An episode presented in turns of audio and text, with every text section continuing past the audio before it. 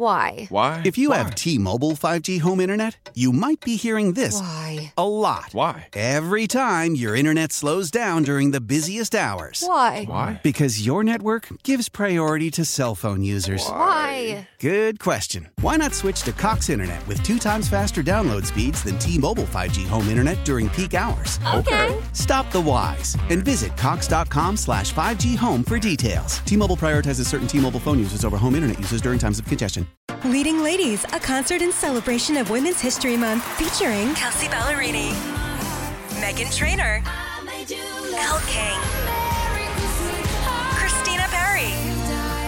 At the King's Theater in Brooklyn, New York on Wednesday, March 20th. Tickets are on sale now. You don't want to miss this amazing night of music dedicated to uplifting women's voices. With Kelsea Ballerini, Meghan Trainor, Elle King, and Christina Perri. Audacy's Leading Ladies presented by Olay Body. Buy your tickets now at kingstheater.com. Voted Casey's number one liquor store, we strive to be the best in price, selection, and service. With five locations in the Casey Metro, or shop online at gomers.com.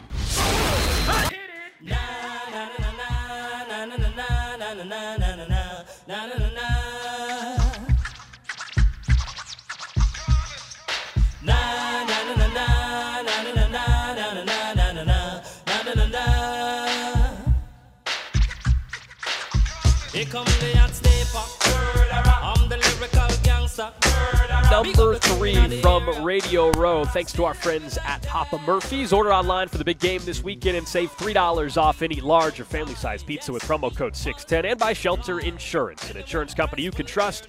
Visit shelterinsurance.com to learn more. What's going on, guys? How we feeling? Three, Feeling great. Three full days now in Las Vegas. We'll get to uh, what occurred last night. We we all kind of separated, which was a little different. We we each had different experiences last night. We'll get to that. You guys went to the uh, very lavish media party. I don't know, very lavish. It was nice.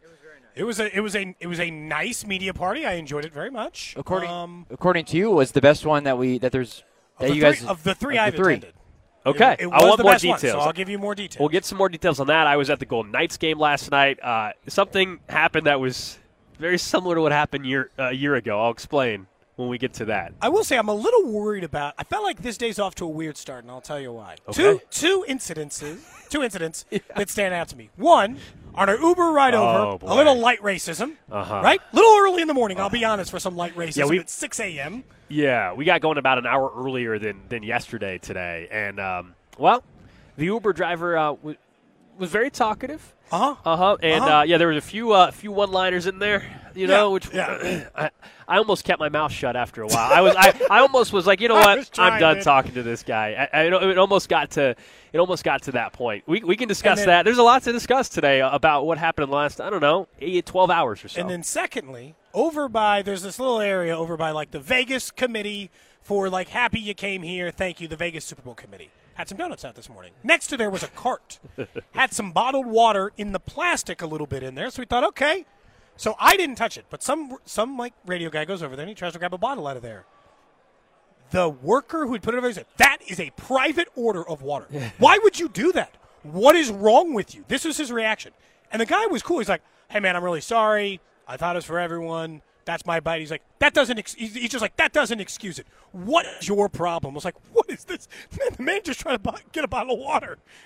Relax. So I feel like everyone's on edge. This morning's been a weird start. Yeah, we're all feeling good though. I feel we're, great. We're, we're feeling good. You can watch us on YouTube, Twitch, Vegas as well, and uh, we will here in about I don't know 20 minutes or so. At least fill you in a little bit on what what took place throughout the show uh, today. We've got a jam packed show though as things start to heat up here from Vegas. So here's what we got in store coming up around 10:45. Rich Gannon, 11:30. Bobby Witt Jr. fresh off signing that massive franchise record 11 year extension. Nate Taylor going to join us at noon. He's been covering the team all week long already. Ross Tucker, friend of the show at 12:30. Pete Sweeney, friend of the show, insider. You guys saw him last night at the party. I haven't seen much of Pete Sweeney so far. I'll have to check in with Pete at 1 o'clock. And then Jay Glazer, NFL insider, well connected with the Chiefs organization, with Andy Reid, all that. He's coming up at 115. That's what we got planned, and you never know what else happens. You never know who else could stop by. Cam Newton just walked in the door right before we got on the air. Maybe he joins us later on this week. So uh, appreciate everybody for joining us. It's going to be another fun one uh, here from Vegas. On uh, we we we were laughing because there was a few moments I don't know what 15 minutes ago, where you're starting to get some of the the bigger national media names to walk in the building. Oh yeah, dude. And, Pat uh, McAfee was rolling 15 forty. y- y- Are you fifteen? It was more than fifteen people, wasn't it? Uh, well, besides him and his co-host, I was talking about like the people behind his co-hosts. Like, so, yeah, maybe 15 or 20 people. At That was a big crew. Yeah, that was impressive. Who needs to roll with that many? It was people? impressive. Who need, Yeah. I don't. I don't want to roll that deep. Five, maybe, maybe. That's too many people to keep track of. Too many mouths to feed. I can't handle that. I give you like, there's Pat McAfee, and he was walking in the front like it was like a presidential motorcade, right? him and A- him in front, AJ Hawk like right behind him, and then like 20 producers all filling in the rest behind him. And now, of course, their set is kind of bonkers. They got like a full basketball hoop and stuff. Well, they over there. basically took the Pat McAfee set and just dropped it in here to Radio Row. I mean, it's it's an impressive, it's an impressive setup to say the least. Yeah, I'd say so. You want to get Pat McAfee on the show? You think he'd come on this Well, show? Well, I told we told Drew earlier in the week if he if he's able to get Pat McAfee on the show, then uh, we. oh, you be, said buy him dinner. I would buy I would buy him dinner uh, when we get back to KC because I can buy him dinner here and just reimburse it. So that's that doesn't count. Yeah, it doesn't really I have count. to wait till we get back. We'll be fine. We'll be fine. Look, looking at the game, which I know we're going to talk a lot about more over the next three days as we get closer and closer to the actual Super Bowl. So many of the conversations around the people we've already had and will continue to have are around, hey, what can the 49ers do against Travis Kelce? Saw a stat this morning about how San Francisco is significantly better at guarding tight ends inside the numbers versus outside the numbers, which means maybe they have to use Kelce a little bit different. But I think what ends up happening in this game is because of the postseason Travis Kelce has had. I think some people came into it thinking, well, we can guard Kelce like any other tight end, you know? The way we would guard other good tight ends, not guard Travis Kelce, who requires a different level of attention and a different level of detail. Now that I think the cat's out of the bag and they've watched him for three straight postseason games dominate the competition, I think that opens up the door for Rashee Rice, who has been a very good player, but to be an even more important player in this Super Bowl than he has been in the other three games. Because I think all the focus is on Kelce now. Yeah, he, he's shown once again that no, he, he still can play at a Hall of Fame level when it matters most here in the Yeah. postseason. Three straight games, and that that is a focus area for most teams anyway. But I think you're right. There probably was at least a little bit of all right. Do we need to? Do we need to have to give him as much attention the way the regular season was going? Which I still, I, I almost stopped myself as I'm saying that because he still was 16 yards short of a thousand. So it's not like, oh man, he only had you know 600 yards in the regular season and now he just turned it on. I mean, he, he still was a threat. It's just it was a a season in which he's getting double teamed, sometimes triple teamed, frustration, all of that, and I think it wore him down. And now we all know he is in the last month had what two and a half weeks off, three weeks off, if you Yeah. if you count week 18 or so. To, to get ready for games, uh, you know, this one's another, you know, it's a week and a half, two week layover uh, before you get to Super Bowl Sunday. Um, so I think all that contributes to it. He will be ready to go, and these are the moments that he lives for. And so I, I do think there's something to be said for how teams could do that. Rashee Rice has to be that secondary option anyway, just because of all the issues we've discussed with the wide receiver room. Like, hey, who, who steps up? Because if I tell you that Rashee Rice has a rough game, then who's the who, who's the guy after that outside of Kelce that can step up? You know, you, you start getting into the same problems we were discussing for much of the season. It's okay to hey, you, you're asking for one catch from MVS or Justin i- i- Watson or Justin just Watson, one, yeah. one or two move the chains type of catches. But all of a sudden, if you're asking them to do more, I, I would like to think we're past that when we talk about this team that they have figured out uh, how to scheme open Rashee Rice, where he's best on the field. I also believe, you know, this is where Isaiah Pacheco, the first drive of the game, had a big time catch. He only had maybe one or two catches the entire game, but scripted they scripted a play. It was one of the first 15. They scripted a play for Pacheco, who ended up lined up at wide receiver. I would imagine there will be some other looks like that for him or Clyde, although uh, it doesn't seem like it'll be Jerick McKinnon uh, as the answer based on Andy Reid saying he's not going to even practice this week. I missed him earlier. You didn't mention that Cam Newton is dressed Oh, he's massive too, by the way. exactly like I would expect Cam Newton. Yeah, he's Big also just a massive human being walking around. How did they, how did anyone play against him in college? Well, Like- they, didn't. He won, a, you know, he won a Heisman and won a couple national championships. they, they, Well, that was always the point. Like I think sometimes people will be like, "Well, Josh Allen's not going to break down because he's such a big guy. He can run that way." I'm like, "Dude, Cam Newton, you see the size of that man? He was as big as Josh Allen. His body eventually said, "No, I'm out. That's it." Hey, Nobody can. 34 years old. God, that's it. He's 34. Well, let's hope. We'll hope at some point that maybe for some chance we get Cam Newton later on in the week. But yeah, I, I do think that. Look, they they the one good thing about Rice, and we said this going into the postseason. Uh, you know, we had the question, and now that we've seen it, he's lived with the pressure of being their best wide receiver long enough that I don't think that this one also gets too big. He had to go into a wild card round, a divisional round, an AFC championship game, and I don't know, the final eight weeks of the season, knowing he was one of two options really in the passing game for a long time for the Chiefs, and is going to have to live up to that moment. I'm not saying put a Rashee Rice MVP bet because you and I've talked about this. Yeah. If it's another receiver, it's probably Patrick Mahomes first. But I do think that Rashee Rice is going to need to. I think he's going to need to be bigger in this game than he has been in the previous three, where Kelce's been the star of the show. He's been number one, and then the other guys have been more involved outside of that. And so, uh, you know, his how that how this game plays out might determine how well Rashee Rice does, especially probably against Charvarius Ward. Yeah, so much has been made about how the Chiefs are going to to assign, if you will, and then they don't they don't strict, they they have some guys that'll float around a little bit in, in Sure. the secondary, but how much are they going to stick with Aiyuk or Deebo on that side? But yeah, well, I'll be curious to see how that that plays out with Charvarius Ward and, and what they decide to do in the secondary a- as well. Um, and when you when you think about Rashee Rice, he's not, I think, in the rookie category anymore. I mean, that, that has been somebody who, since week what ten, has shown, I think, that you can trust him. Just got done with the game in which the entire wide receiver room didn't have a have a single drop as well. So I, I don't I don't believe you should have any any question about can you trust Rashee Rice anymore. I mean I think he has shown enough. He's made big time catches, big time moments. He's also been banged up a little bit and still fought through uh, some sort of injury to continue to play. I mean I think he's shown everything you would want from a, a guy that uh, looks like an established wide receiver now that he's out there and he seems also super calm about what, what he's doing, and it, like he doesn't get too high or too low when he's asked about big time moments after post games. Like he's got a huge smile and everything, but he's not he's, he's not overamped, right? I think he's just like No. so so level, and in the moment's not going to get too big for him, not going to be overwhelmed. Probably helps when you have the other guy we were just talking about, Travis Kelce, uh, to kind of ease maybe some of the concerns from anybody thinking about a moment like that. Our big game coverage is brought to you by Community America Credit Union. Community America Credit Union is proud to be the exclusive banking partner of the Kansas City Chiefs. Get your Chiefs checking account, including the exclusive Chiefs debit card at chiefschecking.com. We're going to talk to Pete Sweeney. You mentioned it. 1 o'clock today in the show. He just tweeted out he's at Andy Reid's press availability, in which Andy Reid said Eric Bieniemy came in to talk to the offensive players ahead of the Super Bowl. I like it because I know that we talked about what Eric Bieniemy has been to other teams and the fact that he didn't get hired and all this other stuff.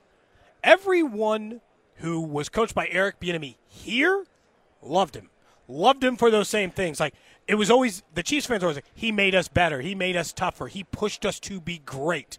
Was the way they described Eric Bieniemy here.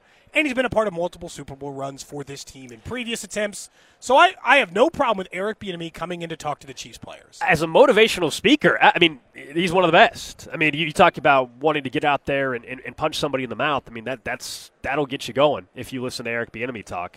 We we've gone through all the other stuff, and you know, on a losing team, and does that philosophy and, and old school approach work? But if you're just bringing him in to speak to your team, which is essentially all they did. I mean, he has a connection to Kansas City, but it's no different. Other teams bring other individuals in. Sure. I'm sure Kyle Shanahan has somebody speaking to his team this week too, right? We just haven't found Yeah, out who it it's is. probably Jerry It's Rice unique here because Eric Bieniemy was just the OC, so there is a, a ton of familiarity with this personnel group. Um, so no, I mean it's only a positive in, in this role, right? In this role, it's only a po- he's not coming in to to help game plan. He is he is coming in to basically remind them at who they are, what they have accomplished. What, who you know, trust, trusting themselves and, and going out and getting them fired up to go and play on Sunday. Do you, if you're Andy and you're kicking around, you're having like a coffee in the office, do you hit him with the like, you got anything? You got anything up the old uh, sleeve? See anything that we do that you think you Maybe. do better? Maybe. I think you probably Yeah. have a general conversation. I think EB's allowed to just be like, hey, did you think about this one? He's not employed. Dan Quinn Sure. already said he's not coming back. He's available. He's a free agent to go to whichever team from a coordinator perspective. People bring in, like, um, you know, small things like guys like that inside of these organizations and playoff runs all the time. And I, I see absolutely no harm picking EB's brain a little bit. We know that he was he was the Rose Bowl parade guy. He was all this little stuff. I don't think they're going to install a new play or anything. No, again, it's strictly saying. mo- motivation, and that's that's where maybe uh, this is not meant to be a slight at all about his coaching ability, but like that, th- we've always heard like how how he gets everybody Yes. fired up and, and, and is able to motivate. That's exactly what they were asking him to do.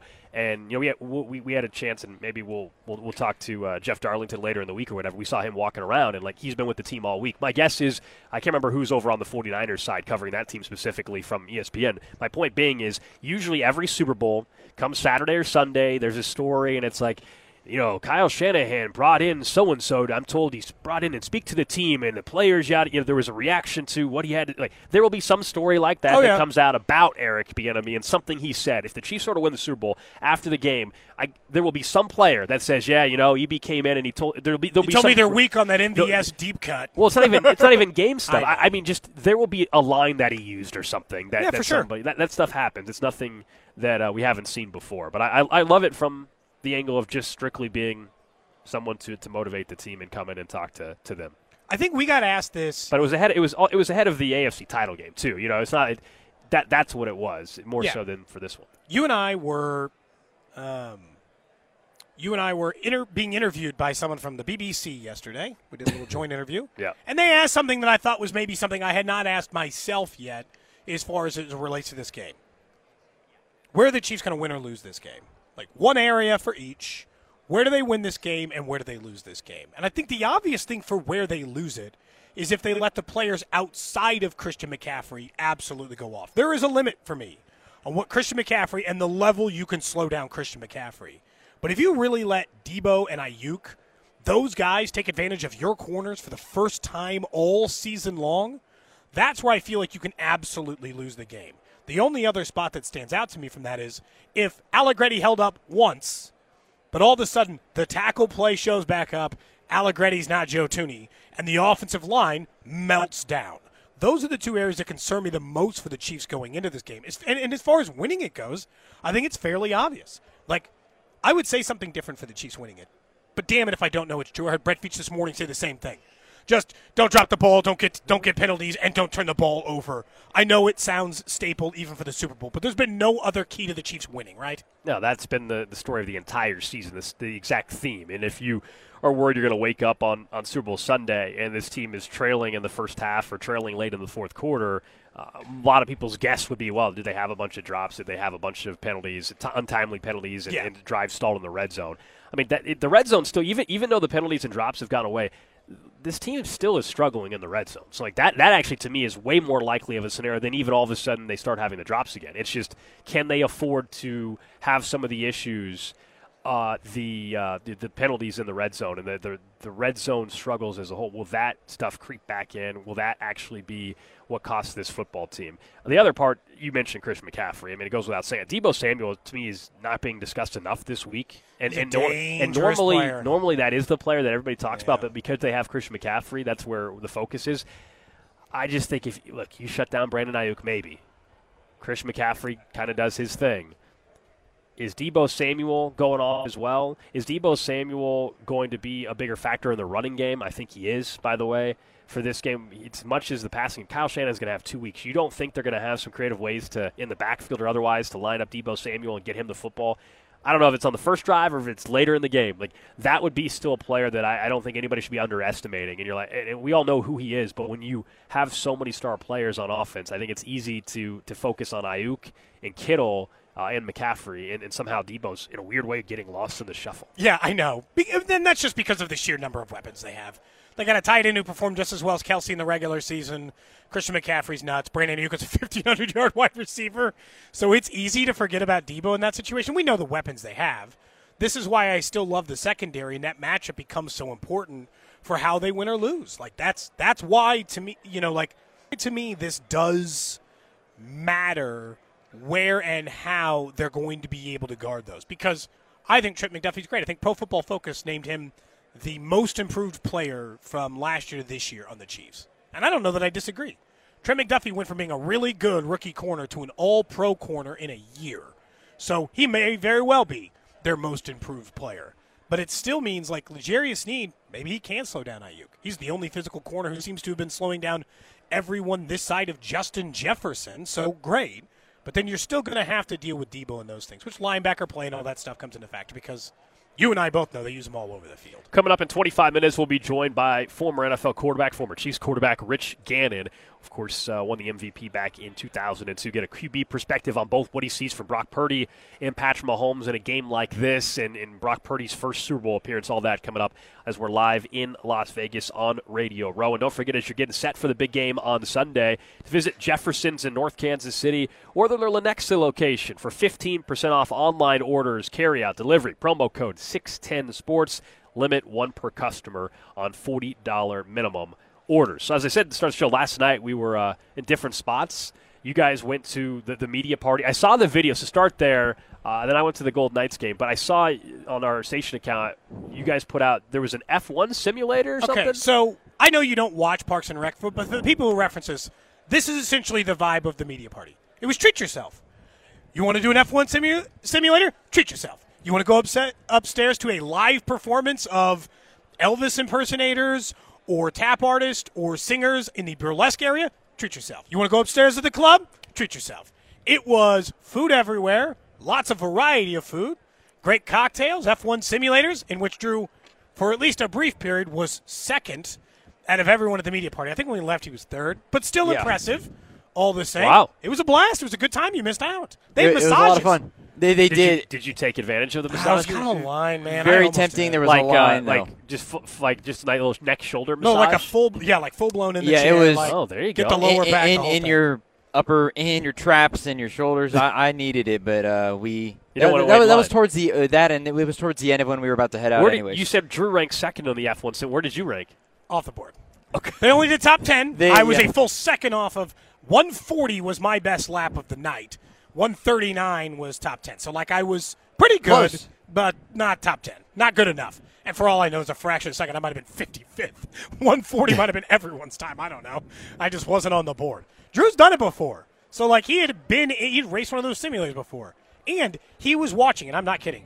He was watching YouTube videos of people running the track, so he knew the turns. That's how much it I did want to get a little bit of a. You're but- watching a video to te- to train. Well, no, Yes. it was. He was I, I, trying to know Wow. where he was going. it was Did you get anything if you would have won, like it finished No, first? no. We, we did Just ask. There's there's nothing there, but yeah, I, I it it was the Vegas track. Obviously, um, uh, it was the Vegas track, and I was like, you know what? I've never. I, I used to get the F1 game where you'd race at all the tracks and everything like that. But to make a long story short, I was like, you know, what? I, I want to be prepared go, going into this. So I, I pulled up somebody playing uh, the game and doing it just to get a good a, a good gauge of it. I think you got three clean laps. Like if you wrecked your car, you'd be able to go again, but you got three clean Did- laps. Was there anything like we had in Miami where what was it Rob Ryan that was dancing on the he was on the dance floor dancing? There were so Which you're like, that's what you're supposed to do. But no, he was by himself dancing. That's why I bring it up. no, no. There were so it was too big. There were so Oh. many people. Three levels, all at the F1 Plaza. And again, level one racing, level two casino burlesque, level three club, and all the outside stuff. When we first got there, with like they were doing Lunar New Year celebrations. They were doing like whole performances on a stage. Yeah. So each each level had its own thing going on. And as you well know, every media party comes with like they usually have like a gift to hand out. Yeah, and They- What was so it we year? forgot about it. What? Till hold on, we forgot about it till the end. Someone the gift. told us where the gift was, and there was only one left, so we got it for you. The last one, the very last one? For one. me? Yes, For you. the Why would you very give Just me the gift? Well, because you know Drew and I both can't get it. The, I'm dead serious. They said this is the last one, so I got you a gift. Oh, get the hell out of here. Are you serious? That was the gift? This ugly Las Vegas Raiders hat? This was the gift? That was the gift. This trash? Like, get that out of here. Get that out of You here. You know what? We brought you a uh, gift. I, I mean, very nice. Very hat. nice of you guys. I'm surprised there weren't hundreds of them left over. Las Vegas Raiders hat. Are you kidding me? Get that thing off this chief logo table. Get does that. look There's the trash can. See, He's gonna throw it away. this is the trash can. There might the be a Raiders, Raiders hat fan. is going in the trash. in the trash. that was a brand new hat. It's still Well, got the tag well, on. Someone it. else can grab it. Let the Raiders fans grab it. They'll glad they'll gladly dig through some of that trash. I think. That was it. There was a table full of them. Someone, That was the gift. That, well, that was. I mean, that was at least the one I saw. Sure. Oh my goodness. There, there was there was a so in the club level there was a, a dance floor like where you could break dance essentially, and, and Oh, I would have and- loved video of and- this. Man, I wish. I wish I could break dance. we, I wish I could dance like that. That'd be cool. And then Cody said the story. Cody, Cody told me the story of the of him and Pete doing the Oh, yeah. There's a video of at the, Pete and I uh, in Miami. We went to a speakeasy Oh. club where you had to like Okay, okay. pull a book off of a shelf. And there's a video of Pete and I in Miami like coming out of fog dancing after we had consumed some drinks. You can ask Pete about that when he comes in at We'll, ha- we'll have to. All right, uh, coming up next, we'll, we'll talk a little bit about uh, the, the Golden Knights game uh, and, and how that went because something happened that reminded me exactly of a story you Wait, and David and Pedro? Did little- you meet David I did not Pedro? meet David and Pedro, but it's it's a little similar to that. I'll Okay. explain what happened at the Golden Knights game last night. Plus, we're going to be joined by former NFL quarterback Rich Gannon right here from Las Vegas. You're listening to Cody and Gold, live from Radio Row in Las Vegas, presented by Papa Murphy's. Order online for the big game this weekend.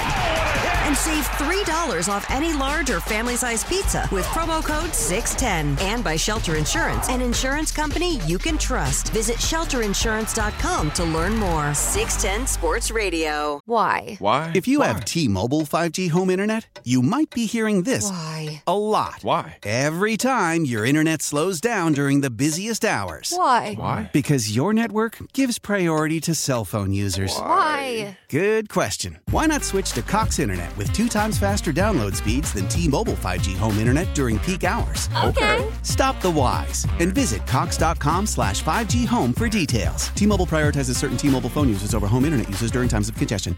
Leading Ladies, a concert in celebration of Women's History Month featuring Kelsea Ballerini, Meghan Trainor, Elle King, Christina Perri. At the King's Theater in Brooklyn, New York on Wednesday, March 20th. Tickets are on sale now. You don't want to miss this amazing night of music dedicated to uplifting women's voices. With Kelsea Ballerini, Meghan Trainor, Elle King, and Christina Perri. Audacy's Leading Ladies presented by Olay Body. Buy your tickets now at kingstheater.com.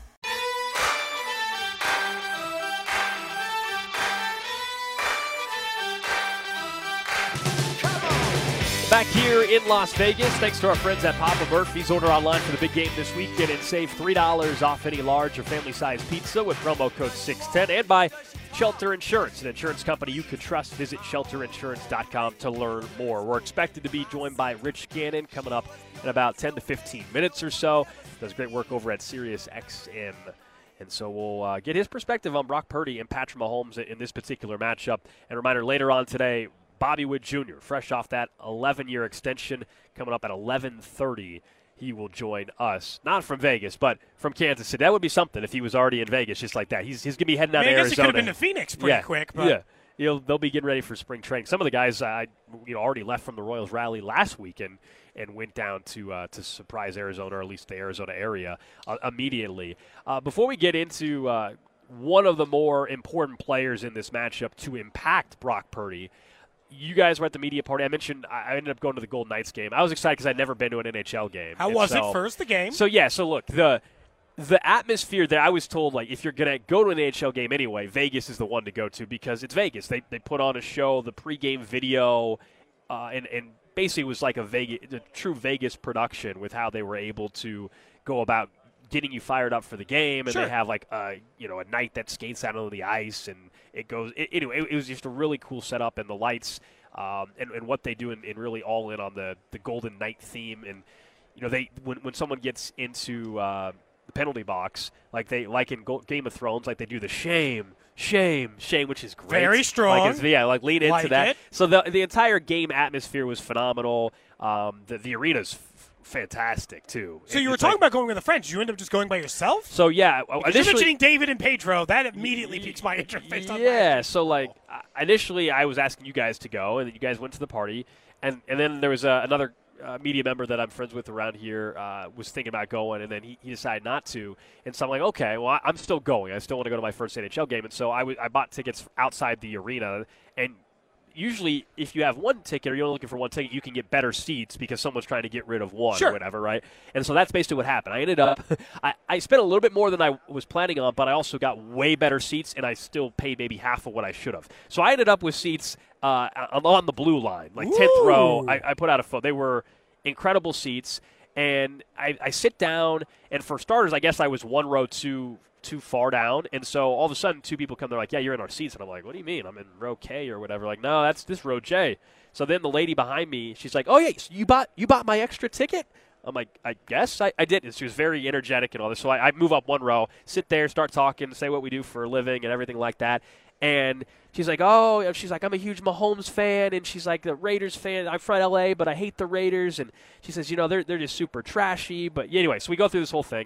I guess don't give her the hat. yeah, yeah, yeah, yeah, yeah. She- So the- you guys really do agree on the Raiders. Good so we're, we're talking, and it reminded me of the, the whole Pedro thing from last year when you guys were at the sushi restaurant because she's like, she's like, are you going to the boxing match on Thursday night? Like, she's full of energy. Are you going to the I'm like, what boxing? She's a top rank. She's like, top Mandalay Bay. I'm like, uh, she's like, you're going. She's like, and and, and We you're have a going. party and- at Circle I know. That's, that's what. I. So I'm like, she's like, you're you're going to the after party as well. I'm like, oh, okay. She's like, let me know if you have getting, have any trouble getting in. She hands me her business card, and much like Pedro and them, she's like some advisory board member. because we looked up David and Pedro. They really did have the She- job. They said. her name was Victoria. She's Oh, on some advisory board, and then I looked, and she's well connected in the politics here in town. She knows the mayor. I said we're doing a party at Circa, and she goes, "Hey," and I forgot the guy's name. She goes, "Hey, hey." He's he's going to be at Circa. Oh, he's the lead concierge at Circa. He'll take care of you. So she just knew everybody. this whole thing. So now, if we want to go to box or anything, should we take her up on the offer uh, after our party? She got anything Thursday for us night? Friday or Saturday? I don't know. I think I'm going to have to text her and be like, "Hey, do you have any in- ins on some parties this weekend?" Well, let's see if you can do any better than what we ended up with David and Pedro, in which we never saw those gentlemen again, and presumably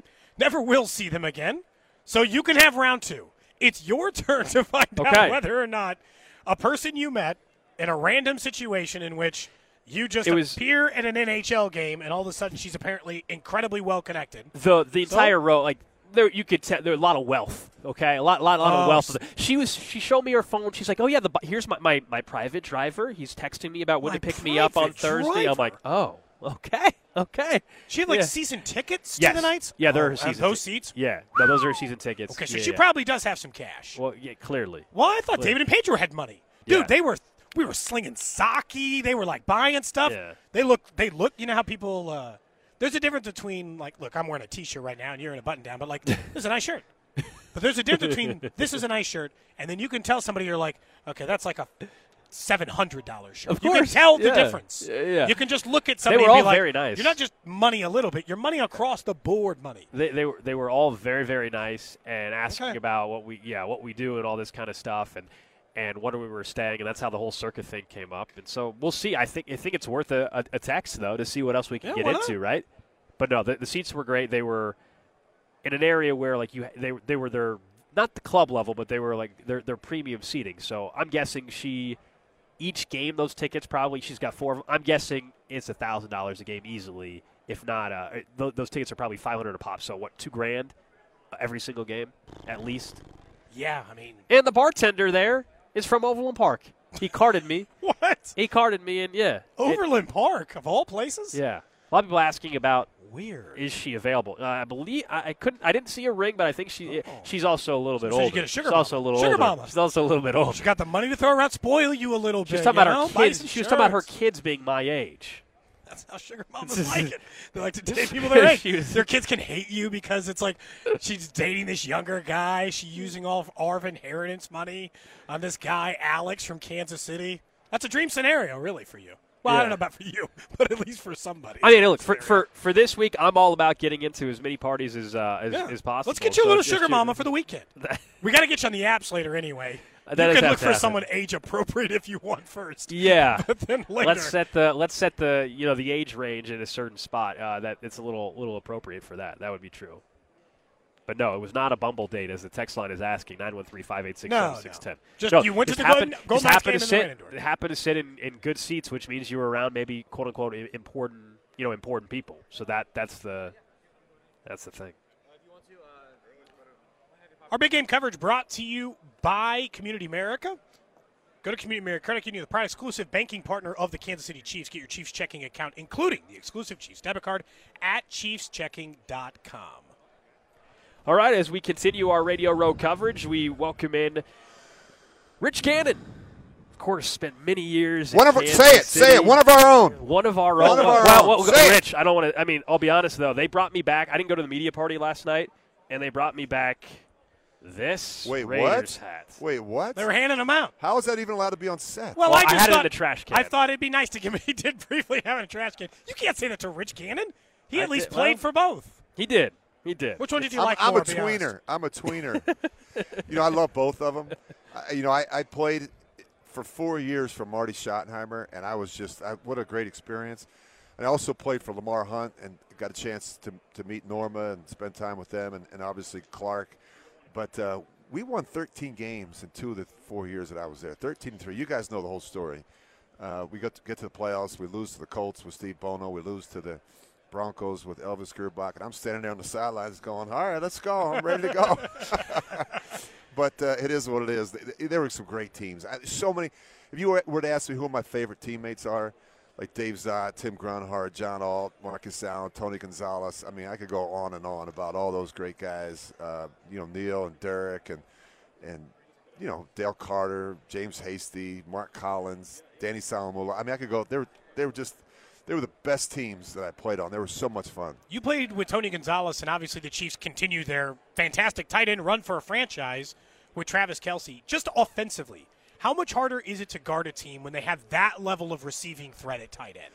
Well, you know, with the rule changes that, that have happened, especially in the middle of the field where you can't hit, you know, players up around the house. You know, now, you know, there used to be a fear of going down the middle of the field. A lot of these guys now have no problem running down the middle of the field. And I think, you know, when you have the ability to attack in the middle of the field with a tight end and a matchup on a linebacker or a safety, I mean, it's such an advantage. You think about third down, you think about the red zone, uh, you think about some of those opportunities and matchups. You know, I, I always said a quarterback's you know best friend is a good tight end, and uh, the Chiefs have been blessed to have great great ones. I, I, just think what's happening with Travis is really amazing. Um, it, to me, it looks like the last couple weeks his legs are coming back. When you look at you know his explosiveness, his change of direction ability, his ability to get in and out of breaks, he's creating more separation. What we haven't seen earlier in the year was his run after catch ability, which was such a big thing. I think that's starting to come back a little bit and I think he's going to be a big factor in Sunday Sunday night's game. We're talking to Rich Gannon here. Our guests are brought to you by Spicin Foods, the official sauces of the Kansas City Chiefs. 17 year NFL right career. That's right. Grab some right of that little official. Are you a hot sauce guy? You no. like a little hot? No, neither am I. I wasn't sure if you're a hot sauce guy or not overall. But uh, of course, uh, Cody asked you about Travis Kelce. When you look at where Kansas City sits, though, in the, the NFL hierarchy now, and did you ever think you? I mean, they're the villains now. They're they're the team that everybody's chasing, and I guess that everybody hates now. You know, I just left the radio station over there in Boston with Scott Zolak, and you know, for for two decades, think about that. For two decades, the Patriots dominated the landscape of the AFC East and the AFC and the National Football League. Look what's happened in the last you know eight years with the Kansas City Chiefs. I mean, it's it's it's utter dominance. Uh, Andy's done an amazing job. You got a quarterback that's special. Four of the last five Super Bowls the Chiefs have been a part of. And, and uh, you know, people don't understand how hard it is to come back after you've won a division and do it again, or how, how hard it is to get back to a Super Bowl. Look what happened to the Philadelphia Eagles this year. They were 10 and 1 at one point and just uh, pumped the brakes and, and, and had a, a screeching, screeching crash into a wall to finish the season. I, I think it's amazing. You know, even in a year where the Chiefs had some issues offensively, they found a way to get, get hot and get right at the right time describe back to like I think you'd be a good example of it because you say four to five Super Bowls. We're getting used to it in Kansas City because they go so often. But when you were in Kansas City, been, I mean, it's been three decades before they competed for a Super Bowl. What was the mindset around the franchise then versus just like, hey, can we get over the hump? How hard, or if that loomed over the franchise at that time? Because we're long past that in Kansas City now. Yeah, I think the difference with those teams, quite frankly, you know, in, when I was there in the '90s was the quarterback position. I mean, let's just be honest. I mean, that's the position that held us back. I, you know, I love Steve Bono, was a great guy, but he couldn't get us over the hump. Elvis came in, another great guy, couldn't get us over the hump, and so, you know, and that's one of the reasons why I left. I mean, I wanted, I knew I could do it. I just wanted the opportunity to do it, and for whatever reason, I wasn't given that opportunity in Kansas City with Carl and, and Marty. But, you know, you got a guy that can. You, you, you have a, a quarterback in Patrick Mahomes – that's the best player, not the best quarterback. He's the best player in the NFL right now. And he has the ability to put a team on his shoulders and carry them to the finish line. He has the ability, when things aren't going well around him, to create and manufacture offense on his own. That's there's not a lot of quarterbacks that can do that.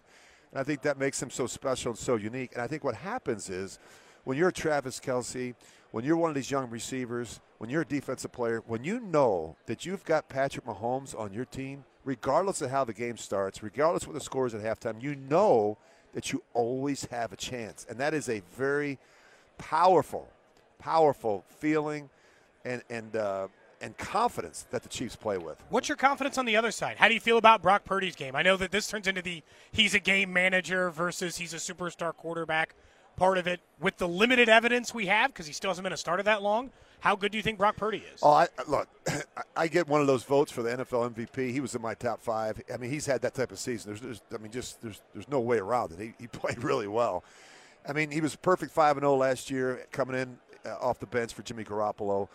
Uh, he had surgery in the offseason. He's come back. He started out the season 5 0. They went through that stretch where they went through a little bit of a struggle. He struggled against the Ravens, but he's come back and played really well. Didn't play particularly well in the first half against Green Bay or Detroit. Came back and really played well in the second half. He's, he's got to put, put four good quarters together, but he's an impressive guy. He's, he, he's never going to overpower you with his arm talent. He's not Patrick Mahomes. He's not Tom Brady. He's not Aaron Rodgers. He doesn't have that type of arm. He's only six feet tall. He has to beat you different ways but he's very smart. He's got a lot of the qualities and intangibles you'd love at that position. Very effective quarterback within the system. You know, this whole thing about game manager, it's just a, it's just a disrespectful term that people want to throw around. We're all game managers at the end of the day, but some have the ability to put a team on their back. Look, he did it last week. They fell behind. He brought the team from behind don't count out Brock Purdy. He's a really talented player. He's starting to run a little bit more in the postseason. Yeah. Is that just we, have seen it from Mahomes too? Hey, when everything's on the line, you just do anything you can. Is that what is that what's happening here for Brock Purdy now? I think he's an instinctive player. The, the thing that's the thing that he struggles with. Go if you go back and watch the tape against the Packers and and the Lions. He is only six feet tall. He's six feet and a half. Push up in the pocket, up inside, really affects him. He can't see. You can't see over the, the big the big rush. Chris Jones, if Chris Jones can push the pocket and make things difficult on Purdy, that, that, that could be a factor. You know, he's, he's, he moves well enough, but he doesn't have the great escapability that, you know, Josh Allen or Patrick Mahomes has, but, but uh, he could be effective.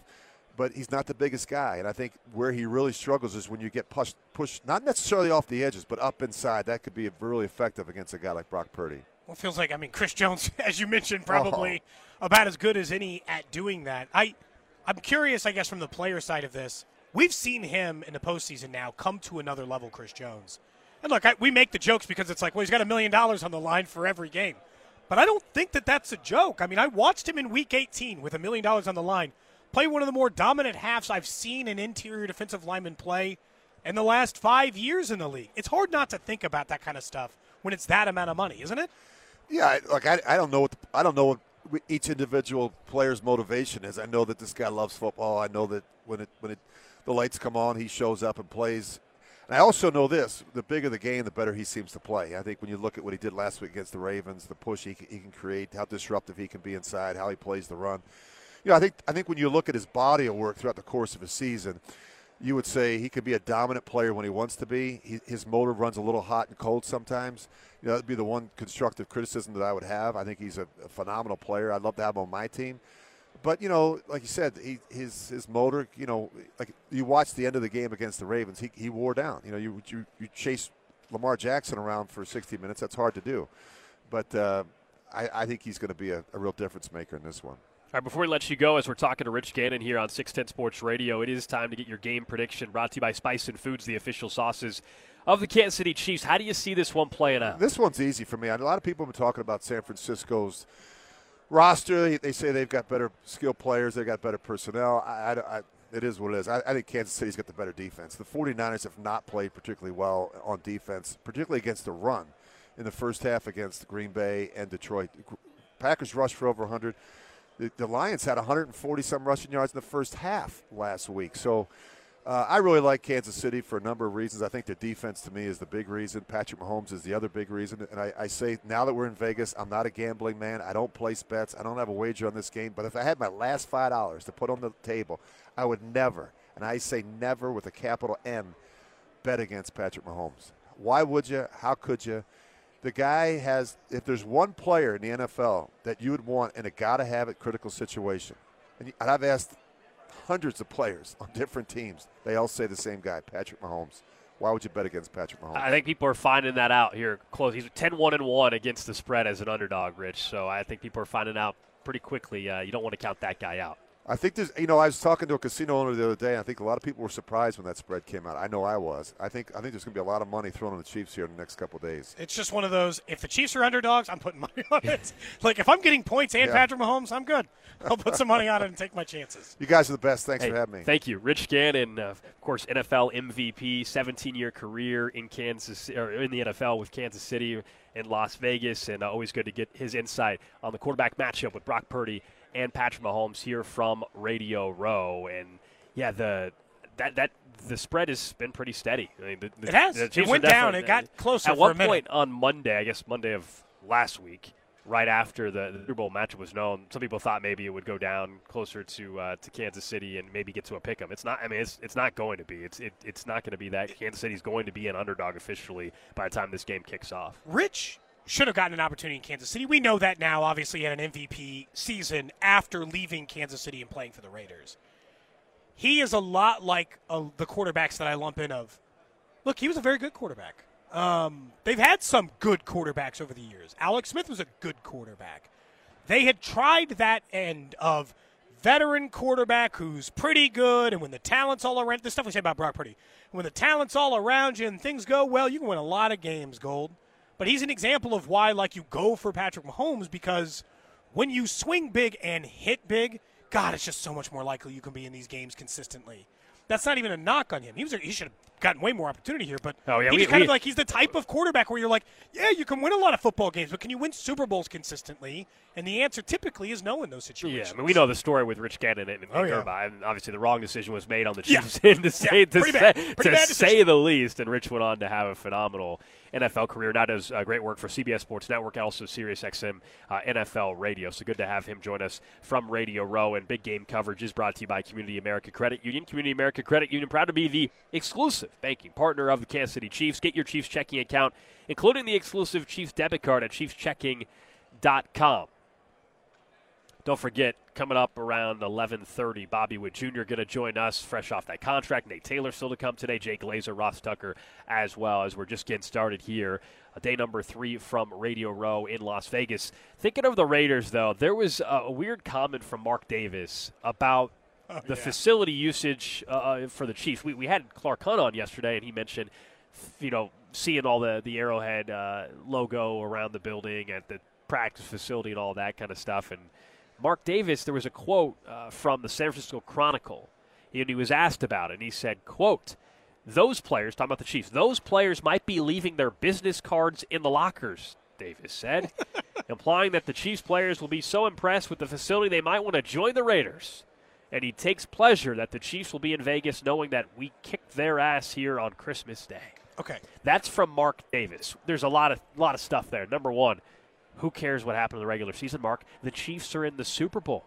In your That- building, That's dude. all that matters. Okay, so yes, the Raiders facility is obviously nicer than the Chiefs facility. If that's the point he's making, Sure. Congratulations. You can win the off seat. Hang the banner. You know what? Put it up in Allegiant Gold. One big banner. Nicest building 2024. Congratulations across the board because that's all it is, dude. Hanging a banner for nicest building. And look, someone photoshopped this for me so it can look nice. But I mean, are you kidding me? That's your argument? You think they're going to leave their business cards behind because the locker rooms are nice?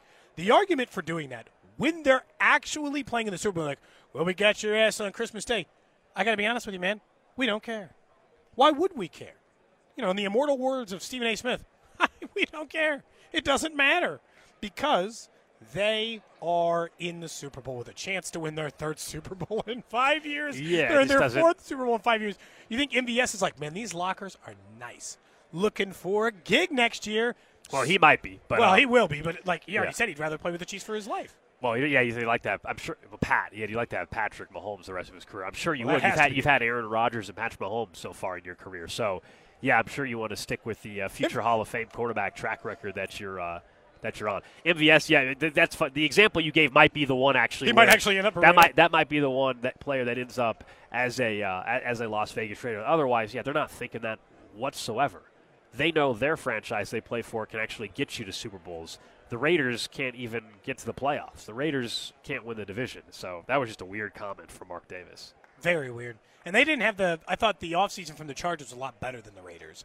Not that there's anything wrong with Antonio Pierce or some of the older head coaches he's bringing out. I thought the Chargers had a better offseason.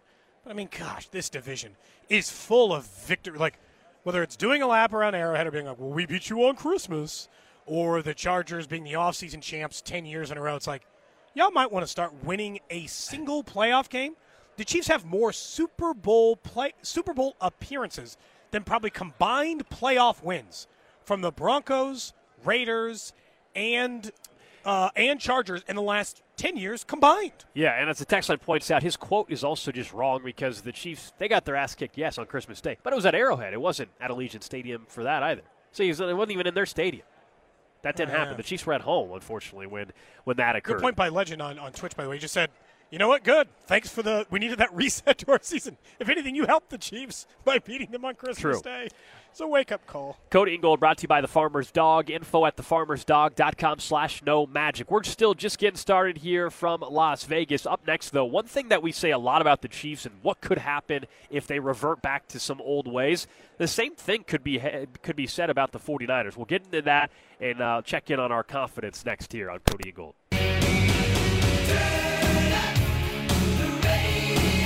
11 o'clock hour here on Cody and Gold live in Las Vegas. Alex Gold, Cody Tapp, Drew Nixon with you. Bobby Witt Jr. going to join us in about a half hour. Coming off that 11 year extension. He'll join us exclusively here on 610 Sports Radio, your home of the Royals, spring training.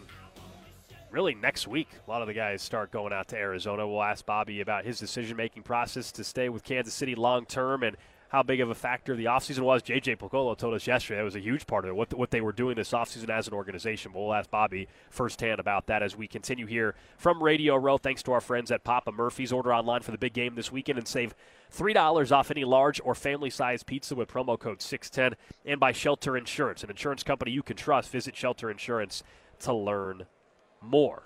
You guys were walking around during the break a little bit. I saw your tweet, Cody, as well. You both ran into uh, Gronk.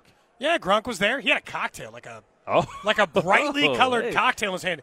It is Well, 9 a.m. It's Now she's got a full bar. Kay, Kay Adams set over there's got a full bar, so I respect it. I've got no judgment. It looked like he was getting ready to go on her show, and then it was uh, Bert Kreischer, I think is his last I name. believe that's right. He's a comedian, a well-known comedian who hosts a podcast as well. He looked like he was on set. Good crowd started to show up, and then we get to play the game of that guy looks like an athlete. Which athlete is it? And I am really bad at that game. Other you're than like- the obvious ones, You're like, yeah. hey, who is that? I'm like, wow. Other, uh, other, other than the very obvious ones. Yes, yeah. Look, uh, and especially when the football players, man, they put on helmets. I don't remember what your face looked like. I will say though, in Vegas, nothing wrong with a cocktail at 9 a.m. or 9:30. That's Okay, the one so- spot where nobody's going to judge you. Do we need to sneak in drinks for Club 610 on Friday, or can we simply just bring them in and nobody's going to say anything? Well, we go through security, but they don't.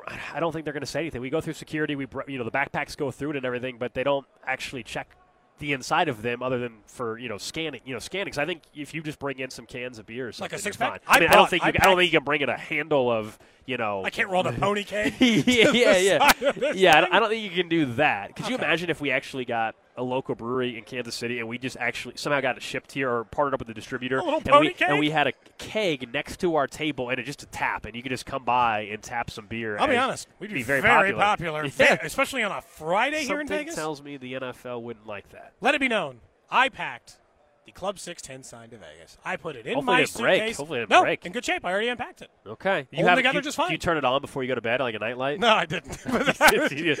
You- you- you- I'm going to invite people over to my room for a party and then just turn on Just the Club flip the switch light. on. Hey, look, Fremont Street. We can all hear it from our our our, Oh, our, yeah. our hotel rooms. I mean, my goodness, till about two a.m. It's just boom, boom, boom, boom, just constantly. And then you get a little drums usually around new, midnight, one a.m. or so. Last night was quieter. Do you guys agree? Last night it, it wasn't as loud on Fremont Street, so it was a little bit That different. Tuesday, I guess not the holdover from the Monday people, Yeah. but not early enough for the weekend people. That's we'll be probably- back at it tomorrow or Thursday. Don't worry. That's probably right. Uh, let's get back into to this game on Sunday because so much is made of well, what happens if this comes back up for Kansas City. But the 49ers, after being dominant for much of the year, they had a lull in the regular season due to injury, probably more than anything else. And then these last two playoff games, yeah, that second half against the Lions was extremely impressive 27 unanswered. I mean, that, that's ridiculous. But they've looked like a flawed team. They, they've struggled out of the gate. And I don't care. Like I, I know that I'm supposed to be like, well, they're not playing their best football. And what has it cost them? The Chiefs didn't play their best football for a big stretch of the year, and they're still in the Super Bowl. The 49ers' worst stretch came early in the year and then now have come during these two playoff games, both of which they won, and one of which, as you pointed out, they pretty much scored four unanswered touchdowns in a row. So I know it's easy. Like, if you're a Chiefs fan, you want to be like, well, they're not playing good football and we are. Relax. That does not matter for this matchup. The 49ers have played consistently some of the best football in the entire NFL this year. And yeah, they slogged through a couple of things. You could just chalk that up to Brock Purdy inexperience. Well, doesn't that matter? I mean, in that I, mean, it does, but he got through those games. Like, like but I can he do that? They, we all would agree, though, they can't dig themselves the hole that they found them, you know, in No, the divisional round or the, the not NFC against title. Chiefs defense, and not against him in general. But I do think that I want to wash that away and not focus on the fact that well they're not playing very good because still not playing very good for them was two wins, two wins against good opponents, two teams that were playing well going into the postseason. I hear you. and they knocked them both out. I just don't know that that's going to be the fact that and you know the fact that the Chiefs have played better going or in this postseason than them doesn't really sway me. I get hung up on the quarterback stuff all the time because Mahomes versus Purdy seems like such a massive advantage versus the other quarterback matchup. It's just it's just weird to me though because you know we, we we look at the Chiefs and we talk about the regular season and how it's this build up to the postseason and ultimately can they get it figured out by the time you get to the postseason and can you be playing your best football by the postseason and Andy Reid probably does that better than anybody. So then when I look at the Niners and at times especially with their win or their their their performance for much of the season with the exception of Yeah. the Ravens game other than that they, they they were playing at a very high level all year. So for them to struggle in the postseason it's kind of it's backwards though. Like I'm not telling you the Chiefs are going to go just roll over the 49ers on Sunday. That would surprise Um, me. That would surprise me as well. But it- it- it's still not the normal path, right? You would you would agree? I mean, you would normally Chiefs think are- they're just going to be playing their best football. the Niners have looked Yeah. extremely vulnerable in the playoffs. I think arguably they should have lost both games. The Packers had to have woken up Monday morning and be like, "We blew it. We blew that game. We had them. We had the Niners and we blew it." And you know that the Lions felt that way because they could have had a three-score lead, decided to go for. They could have had a three-score lead and did, I think, at some point still have a three-score lead on the 49ers and let that one get away. I understand but you have said before, and I think that this is probably true of them and why I, I, I let him off the hook a little bit for this, which is you've said before, I don't care you win in the postseason. Just win, yeah. Because that's the truth. I don't care the 49ers won. I don't care that they were behind or that they looked like the worst team for a half. That team won both. And that says a lot about their talent, how good of a team they are, their ability to come back in those situations. That even when they weren't playing their best, they were still beating the best teams in the NFC. Now, I'll be honest. I don't think they'd have gotten through the AFC playoff field if they'd played that brand of football through the AFC thing. But now we're down to the final game. So you're right. I have said that, which is you just just find ways to win. It doesn't matter. It doesn't matter if you're if you're the team and you advance Yeah. and all that. But then when you're getting ready to look It at does, the next game, like I think we would agree they can't play the same way and win again. So yeah, it doesn't. You don't you don't have to apologize for how you played against the Lions or anything because you did. You won. The question though is can they play the same way that they played against the Lions and beat Kansas City? And they The answer's no. this, in the second half, sure, you know they were great. Well, yeah. you can't play four. You, you got to play four quarters that way, and that that's to me the difference. Um, but yes, the the postseason struggles um, I think are really interesting for, for San Francisco. It's probably you- you're probably actually where you know the books are at, Cody, with the why the Niners are favored still because they're not they're, They're not looking factoring the whole they're, year. they're not looking at.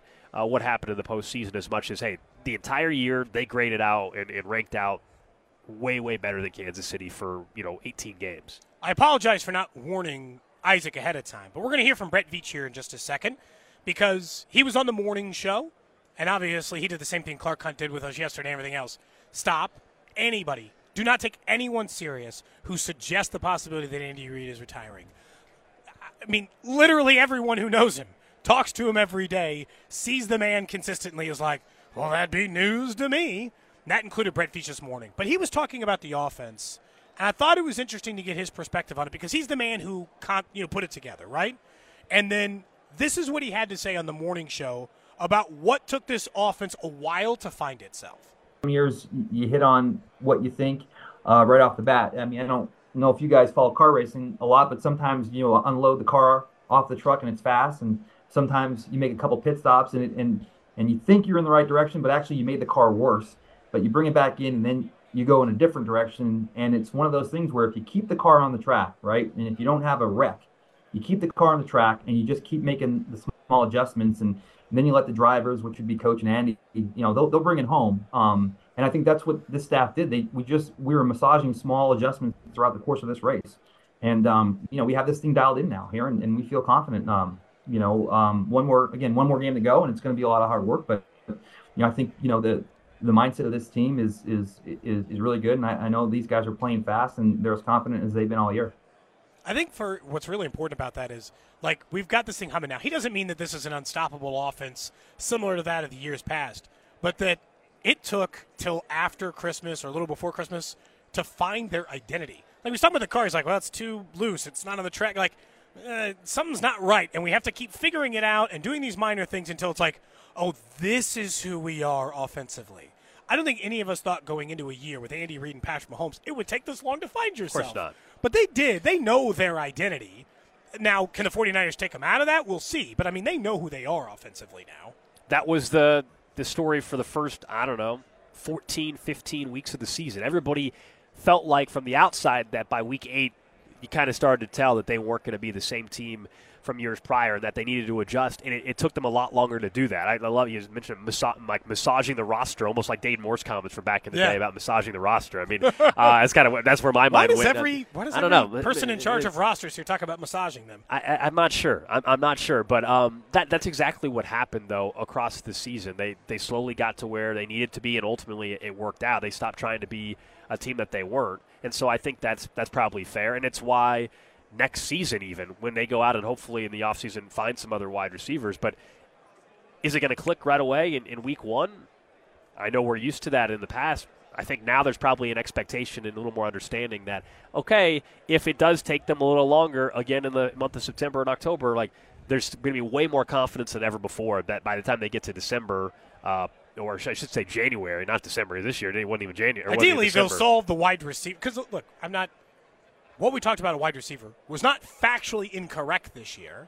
It's just they've been able to overcome that problem. You would hope in the offseason, Gold, that they'll put better offensive pieces in place and it'll click a lot faster. Because that's part of what it was. The reason why it didn't click is simple. They didn't have the talent. Skyy Moore didn't develop. Kadarius Toney didn't develop. MVS regressed, and Rashee Rice was a rookie playing in his first NFL game by week one, playing in his only eighth NFL game by week eight, you know? So if that ends up being your number one wide receiver and the rest of those guys don't develop, well, shocker. It's going to take you longer than normal to find your niche, find your development. Is this the most? I think this is. I'll, I'll speak for myself and then I guess you can answer, but this is the most confident I've been in the offense all year. And I know they're coming off a game, which we talked about yesterday, in which they didn't score in the second half against the Ravens. But for the last month, these three postseason games, those last couple of weeks of the regular season, this is the most consistent offensive football this team has played all year. This is by far the most confident I've been in the offense at any stage this year. And that includes, like, I don't know, right after that Bears game, or maybe you thought they Yeah, that was the Bears. So I don't think anybody was like, "Oh my god." Maybe you thought it was like I fixed think our at that Monday point. comment might have been like, it's the Bears, relax. you might have felt like, okay, they found something here, and, and we all know that wasn't the case. I, I, I do believe when you look at the tackle play, the offensive line play, in conjunction with not dropping the football anymore, yeah, how can you not be confident with where they're at? I think there's a difference between confidence and everybody. No, nobody in Kansas City, I don't think, is suddenly saying, "Oh, they're going to go score 35 points and be back." No, we know that's not who they are this year. By the way, that's just not the formula to win. When you have the defense that you have, You right don't wanna play that game. Um, that, that's not. You don't want the shootout. You, Not you unless there's two pick sixes. Sure, yeah, that's Then it. get to yeah. 35, fine. Right, fair enough, fair enough. But yes, you, you have to be extremely confident in what you're seeing from them offensively because it's not just finding uh, uh, out that hey, you know what, let's just key in on Pacheco, Rice, and, and Kelce. But they've just got way better play out of the O line. We stress that over and over. Um, Donovan Smith playing some of his better football this season, even though it wasn't a great year. Uh, Jawaan, Jawaan Taylor has cleaned some things up. Uh, By the and way, thoughts out to him. Yeah, who announced earlier today that his mother had passed away just a few days ago. Yeah, Jawaan Taylor. Said he was dedicating this game to his mother. Thoughts out to him. That's a really tough thing to go through, and what ends up being like one of the most important weeks of your life too. It's like to have to go through that in the middle of this feels so devastating. No, that's terrible. Yeah, it's terrible news that, that came out this morning, uh, and they've had they've had a few you know f- few players in this week that have had some. Uh, dist- uh, distraction the right word? I, I, don't know. You know, the you know, L'Jarius Sneed wasn't there earlier in the week, and that was for the uh, the birth of his his child. So they've had a few of these, and then obviously on the opposite end, terrible to hear uh, when it comes to Jawaan Taylor's mother. But Jawaan Taylor, he deserves credit for how he's been playing here recently too. I mean, the, the, the, this offensive line has been so much better in the postseason. I also think that is why we're talking about them being at a, at a much higher level. It's not it's not just like oh suddenly that Patrick Mahomes just started playing better. Sure, he's not turning the ball over. Why do you think he's not turning the ball over? He's got a little more time. Uh, he's got more confidence in R- Rashee Rice. He's getting you know MV, MVS in two games. He's come up with three big time catches for them. I do like that Brett Veach. Like you think that we're broken record about this, and he's like, look, I know that it's an old adage. Listen to Brett Veach talk about the confidence in the offense because of the lack of turnovers turnovers. I mean, we were one of the worst in the league in regards to protecting the football. Now, you know, if you cut that in half and you give Pat Mahomes X amount of possessions more, well, then your yards is going to go up and then your points going to go up. So, you know, sometimes I know it's cliche-ish and, and people just take it for granted. Oh, you know, we just have to take care of the football. Well, that that's a big deal in this league, and, and these games are, are tight. And you know, you protect the football and you don't commit half of those turnovers, well, you're going to be a lot higher in total yards. You're going to be a lot higher in total point total points. So it was a situation where penalties and turnovers um, were just at like an all-time high for us. Um, fortunately, though, you know, in regards to just you know tweaking some things on both sides of the football, um, you know, I like to think that has played a factor into eliminating those mistakes. But um, you know, when we go out there and our guys are, are dialed in and they protect the football, and you know, it, it was comical because it wasn't even like we were losing, you know, the turnover. Like we were getting destroyed in the turnover battle. I mean, you know, turnover margins three, four. I mean, it was just ridiculous. So, um, you know, as long as we go out there and we can eliminate uh, mistakes and protect the football, I mean, we're going to be in a position to win every game. And I think you know that's the beauty of the last few games here, where you know emphasis on detailing the small things, you know, cut down the penalties, protect the football at all costs. If we do that, we'll have a shot to win. I mean that that how many times during the season did, so did everybody say, "Hey, if they can just cut the turnovers out, that's the biggest thing they can the control is, is cut the turnovers like a out." sentence that didn't mean anything, yeah. you know. But that was like the, they were never gonna. It was always like sounded so simple. If that's the, if there was between everything else that had happened, if the one thing if you could cut out was the turnovers, then then you feel like that's good enough to get you to the Super Bowl, and that's exactly what what did happen you know, they had the, the, turnover in the Dolphins game doesn't count as far you know. Nah, and, and it, was, it was, and then and then the one the Mecole one does count. Mecole Hardman, they're very very fortunate. That goes back to the where this where this defense is playing at such a high level. I also think that it's not. it is definitively causation, like directly related to the turnovers. They stopped throwing it to Skyy and Toney and all the other guys who were giving the ball away. Rashee Rice wasn't giving the ball away. Pacheco wasn't giving the ball away. They stopped throwing to the ancillary players. And what happened? The ball stopped being given away for free on that end. That's not a surprising development. We all should have probably seen that coming. I know, it, again, it sounds so simple, but it's also not wrong. And the reason why we got sick of saying that sentence in the year is because at some point, Gold, it felt like it might have been too late for that to just go away. And then in the postseason, I know they've had a turnover in two of the three games, but in the postseason, it mostly just went away. Because again, the Clyde one didn't matter. So in one turnover in three games, and they're getting the ball away from the opponent, I don't care. They Come, got the ball from Lamar. Coming up in 10 minutes, we'll be joined by Bobby Witt Jr. He'll join us exclusively here on 610 Sports Radio. But it is that time of the show where we get to the trash of the day. Trash of the day. This one's an update, guys. Cody, Drew, you guys remember we were talking about the uh, the flight and the door that flew off the Boeing flight and what you would be doing if you were on that particular flight. Would you fly again? Well, now we know, uh, according to the NTSB, the door, you know why it flew off? Okay. Uh, they installed it without the bolts. Turns out you might, you might, you, you, you might need those. Might be bolts a little problematic. On an airplane? Those are important? You would think so. Um, well, that's my nightmare. Uh, and also, uh-huh, uh-huh. how does that happen? What safety check gets missed in which you thought, like, okay, like this is the equivalency. we've all, except for Gold, who pays someone, but that guy did it too. We've all put together a piece of prefab furniture that requires the little Allen wrench. And look, and we've all done like work on a car. I'll be honest.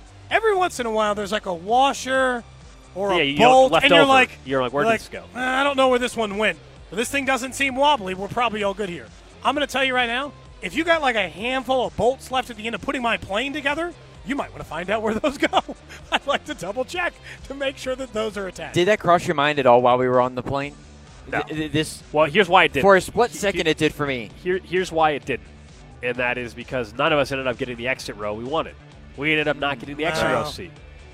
Use that window, but if you exit row would have been if it was an exit row aisle was available, which there wasn't, only exit row door. I'll, I'll, I- I'll be. I don't think I would have sat exit door right next to the door because I also would've. I don't. Well, 'cause You would I- have a lot more space. You could have. You could have. What do you mean? You would. You could have. That, the exit door window was open. I don't think it was. Yeah, the, the, there was. I believe the. Oh, I dang, think I missed it. I the aisle wasn't. That's why I kept going past Oh. because the ex, I would've the, sat the exit row doesn't do me any good unless it's the aisle. I don't. I don't. I still. or if it's the one on the window where was the seat's in front. though, God, for that's sure. a great seat. Yeah, of course, that- that one's taken.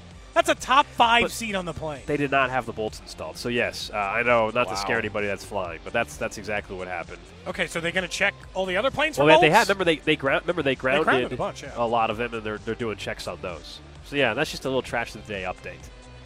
You're Forgot welcome. You're welcome. Bolts. That is, I mean, again, that's like when you're building prefab bookshelves for your living room, not not building an airplane. Isn't there like, I look, I've never built an airplane. Isn't there a checklist? Isn't there like installed bolts and you gotta like? Well, I don't think they're. Spre- I don't did think they're spreading out the you know the, the same instruction manual. Isn't that like one person's job? Door uh-huh. bolts. I'm not sure. It's assembly line, I presume, like anything else. I guess if they didn't have the bolts, I'm surprised it didn't swing open sooner than because they, they, were in the, they were all the way up, right? They were in the air. Y- yes, Fully They had just taken off or many something. I believe they had just. Oh, Taken okay. I don't think. They, I don't know. They were at. They were at thirty. I don't think they were at thirty-five thousand. I don't remember the exact details on the on the still, story. but yeah. yes, yes, uh, that, that makes sense why the door actually flew open. That is the trash of the day. Uh, if you are. I don't know how to transition from that one, but if you are uh, heading out to Las Vegas, don't forget tomorrow night we do have our party at Circa for our stadium. Maybe you're swim. driving. Uh, yeah, maybe you're driving, Or you're already Vegas. here, so you maybe don't have to you're worry about maybe it. you're already in Vegas. We do hope to see you tomorrow night at Circa Stadium Club. We will be having our party from five to nine Vegas time, competing with our sister station 95.7 The Game out in San Francisco. You can still RSVP. It's free to enter if you RSVP. If you wear team gear, Chiefs gear, you're going to get a free drink ticket when you show Maybe up. wear the Or- Raiders hats. Y- yeah, Get your don't free wear, drink don't wear the don't wear the Raiders hat, please. Don't do that. Mm. But we want to have more fans than Niners fans out there. We're trying to compete with the San Francisco station. It is 21 or over. I want to point that out again. So if, if you're thinking about it, you've got some kids, it is 21 plus only at Circa. But hope to see you guys. I talked to some of the folks over there. They said they already have hundreds and hundreds of RSVPs. So it should be a great crowd and a fun time. Hopefully, those are more Chiefs. I don't. I don't, I don't know what the breakdown is. I. I don't. They don't know if they're Niners fans or Chiefs fans. That's also going to be like pre Club 610, 610. I'll just tell you right now, if we're 5 to 7 Vegas time, so 7 to 9 on Kansas City, cocktails will be consumed during that. That's a looser version of Cody and Gold. always is. Usually when there's a few drinks flowing. Always, always tends to be that way. All right, coming up next, uh. guys, as we continue broadcasting here in Las Vegas, it is the Chiefs Run Half Hour, but a little different this week as Bobby Witt Jr. signed an 11-year contract extension. He joins us exclusively next.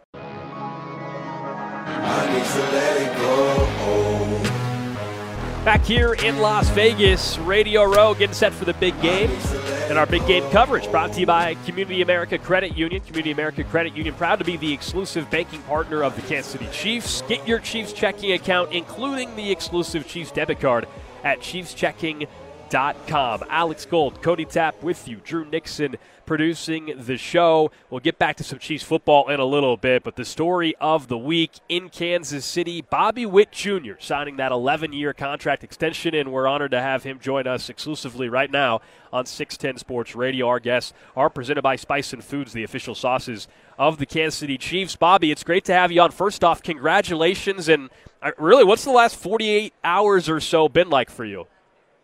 Thank you guys. Thanks guys for having me. Um, yeah, it's been quite a whirlwind. It's been awesome. Um, just kind of taking it back to pretty much like draft day, pretty much like my debut day, but then now this. So it's been it's been awesome. I think when we talked to JJ yesterday, he had said that the off-season conversations about hey, putting players around you, spending this year, making sure this team could start competing for divisions and for playoffs. He said it was a massive deal for you. What were those conversations like when they were asking you, hey, Bobby, what is important to you to make sure you stay in Kansas City? Yeah, I think I just kept going on and on about just how much I want to win, and that's what I want to do, and I want to do it here in Kansas City. And so just with having conversations with JJ, Mr. Sherman, and just kind of about the, with the team too as well, just like what do we need to do? What's the next step we need to take? And then they kind of took that. We did that at the end of the year. They took that into the off season. You see what they did with signing players, and so that at that point, it's like I want to be here. We want to win, and I want to win here. Bobby, I think it was about a year ago. Patrick Mahomes got asked about your contract, and he had said, "He's like, well, you know, I'm one of the owners now, so I can't talk about it, but I hope he's here in the long haul." Who's the first person to reach out to you about the possibility of being here long term? Because I assume it wasn't Patrick Mahomes. No, it's just kind of coming with JJ, the front office, um, Mr. Sherman, and just all those guys. It's kind of a mutual agreement too, just because that's what I, this is where I want to be. Um, want to make this my home, and so um, just being able to kind of now do that, it's it's going to be special. And but I know a lot of guys around will be like, "Oh, you guys, we don't really have a track record of winning, so that's why that's that's part of the reason why I want to be here. I want it to be homegrown and want to win with this team. And it, if it's any team, it's one, I want it to be with the Royals. And so that's why I feel like it's going to be a perfect, perfect fit for me. And uh, so just going to keep working to get better and each and every day and just try to keep bring back what they, what they had a couple years ago. It's got to be nice to, to have this done though too right before the season to, to not have to maybe answer questions from, from those of us and, and others but also you know worrying maybe about what the future holds. To have a deal done before you even get to spring training is that just something that you wanted to also accomplish I'd, I'd say so yeah but really if we didn't get a deal done if we did it was just kind of I was just kind of focused on this season that's where I'm at now um, now that the deal's done not trying to worry about whatever the contract is, whatever this is. Now it's just about 2024. What are we going to do to get better today, um, tomorrow, and then what's what's next to come? And so really just trying to focus now on the present moment, like and like you said, just kind of getting it done before spring was good. And so now it's just focusing on baseball and the team. Bobby, how do you handle the pressure, or who do you talk to? Those things because look, the weight of that contract that's that's a lot. That can be a lot on some people. Where you're saying, "Hey, I want the pressure of making this team." you know, playoff bound again or to winning ways again. How hard is it to keep the pressure off of yourself, knowing you set a franchise record contract and to be the highest paid player in Royals history by by a pretty wide margin? Yeah, I think it goes back to just I put so much pressure on myself coming up through the minor leagues as a high school kid. I've always kind of dealt with pressure, and so really now it's it, this is the fun part. I get to go out there, play baseball, be myself, and not worry about anything else. And so really, I think this is hope like what I believe in myself is just this is going to be the least pressure baseball I'm playing. I just got to go out there, do my job, and worry about today, the present moment, and that's where I'm going to be at. And so that's what a lot of guys who've in the past I feel like signed contracts they kind of get caught up in oh you got to do more now that you're you're worth this dollar amount or whatever it is. But now I think it's just I just got to go out there, be Bobby Witt Jr. Enjoy the game, enjoy the moment, and just take it day by day. Stick with my routine, my preparation, and go out there and have fun. We're talking to Bobby Witt Jr. here on 610 Sports Radio. Of course, the big contract extension, the largest one in franchise history. This entire offseason and what this organization has done, looking at the division makeup as well, what what is the vibe right now with your teammates before you guys even get out to spring training about the, this, this potential turnaround here in 2024? Yeah, it's it's it's huge. Um, just being able to see uh, meet a bunch of the guys at FanFest, be around them, get to know them a little bit, meet their family, and just kind of start with that. But I definitely think that a lot of guys want the, their goal are coming in here to want to turn around, turn this kind of team around and win ball games. And so, like we, I think Vinny said it. We're not trying to prove anyone wrong. We're trying to prove ourselves right because we know what we can do. We know what's in our heart. We know what we train for, our preparation, this off-season work we put in, and we know how good we can possibly be. Hey, we know that when you signed your, or when, when Brady Singer signed like his contract, when he got drafted, he like paid off his parents' debt. Are you going to spend something on it? I mean, I know that you don't want it like burning a hole in your pocket, but like some new Super Bowl tickets or whatever you're feeling like. Do you buy yourself something to treat yourself for the contract? Well, I've been I've been blessed and really fortunate throughout my whole entire life. So I don't know, probably get my parents something, maybe my sister something, my fiance. Um, and let them kind of do what they want a little bit, and then just kind of probably buy my parents dinner, maybe tonight or tomorrow, whenever we're going out before spring or whoever it is. So just being able to do the little things, I think that's the biggest thing when it comes down to whether it's paying for a meal for the team or whatever it is. And I think those are the cool things that you get to do along the way, and just being able to birthdays, Christmas presents, treat the family. Well, this sounds like I got to be honest. This has got to be a big swing for the wedding budget. You can do you can do whatever you want now, Bobby. Yeah, I, I leave that up to leave that up to Maggie just to see kind of what she wants, but she knows she's not gonna. She's she's a simple girl like me. We're just two simple peas in a pod, and so we just kind of go about whatever we need. We need. When you look at what the rest of um, baseball does, typically in a small market, Bobby, they don't spend this kind of money on one individual player. That we see it a lot in Boston or L.A. and those things. Do you take a sense of pride in the fact that hey, you know what, we can work this out in a market, even Kansas City side, so that you know we can prove to these teams around the league that you know smaller market players can stay in the market that they're drafted by and and stay stars for those teams. Yeah, I think that Mr. Sherman kind of hit it on the head yesterday. Just the, the ability to be able to go out and sign those guys that you come up with, and there's there's always a way if there's a will. And so I think that maybe with this contract and the way it's structured and everything, maybe other guys will start doing it. And so I think it's just good for the game. We're in uh, Vegas for the Super Bowl, uh, Bobby, and I know you were at the Super Bowl last season, if I'm not mistaken, when the Chiefs took on Philadelphia. Do you have any plans to, to come up on, Sunday to watch the Chiefs? Uh, as of now, no. I uh, kind of thought about it a little bit. Um, just I know how hard it is kind of to get in and out of Vegas right now, and uh, so if anything, it'd just kind of be, I don't know, go up there Sunday. But as of no, probably not. Um, the chances are likely not, but uh, you never know. I feel like you could just go into Phoenix, right, and drive up, maybe take a road trip.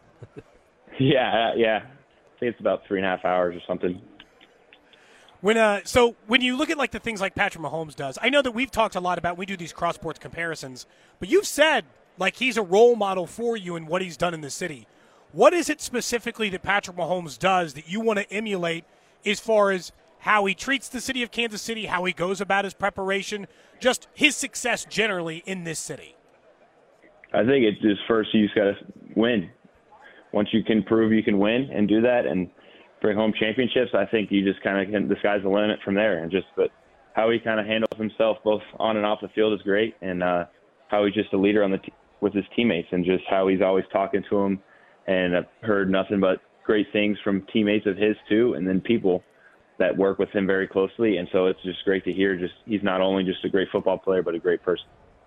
And when you see the, how the community treats Patrick Mahomes, and you're right, winning, of course, solves a lot of problems for, for everybody. But when you go to those Chiefs games and you go to the Super Bowl, Bobby, whether it's this year or in prior years, you've seen what the fan interaction is like and the fan support is like. How much does that fuel you guys, knowing that that supporting does exist in Kansas City? Oh yeah, it's it's unbelievable. Been able to go to some Super Bowl or last year's the Super Bowl uh, playoff game last year, game this year, and just seeing how the Sea of Red just comes comes around that city and just they they show out for sure. And then being able to go to the Super Bowl after party last year, be around the team, be around the the fans that are there too, and I'm like, I want to see this in blue. And so that definitely that's that's a goal. I think I saw Mr. Sherman there, and he was there, and that's what I told him. But yeah, definitely, it's it's great to see. And then everyone who comes up to me is like, it was like this in 14 and 15, like, and even even people that were at the games in 14, 15, I've been to Arrowhead a couple of times, and that place gets loud. They're like, it, it gets it gets up there with the Arrowhead, and so being able to play in front of fans like that, that's going to be something special. We're speaking to Bobby Witt Jr., who did sign a record contract extension with the Royals. I think you'd mentioned in your presser we were talking about Mahomes texting you. How many texts do you get from people after signing a contract uh, like that? What do you got to respond to? A thousand, two thousand? Yeah, I think the number was close to maybe four or five hundred. Um, but I think right now I look at my phone, I got 32, so I'm running it down. So I just try to, because a lot of guys are like, oh, I'll just get a good copy and paste text, but I feel like that's not real sentimental. Just depending on who the guy sends them, whether whether it's an old baseball coach or a teammate or uh, a Patrick Mahomes or whoever it is that's texting you. It's you just gotta. I like to make it just kind of pure. I, I, didn't know if you got to a certain point where you get this, the two phones or the two phone numbers. Have you reached that point yet? It sounds like I mean the, the amount of text coming in. Maybe you're close. Uh, no, yeah, I haven't, not yet. Still got just the one phone, um, but I don't know, maybe. I don't know. I feel like it's already hard enough to keep up with one phone. I don't know. Yeah, can do two. true. Well, look, you could just not, people will always understand. Instead of getting a second phone, Bobby, just don't respond sometimes.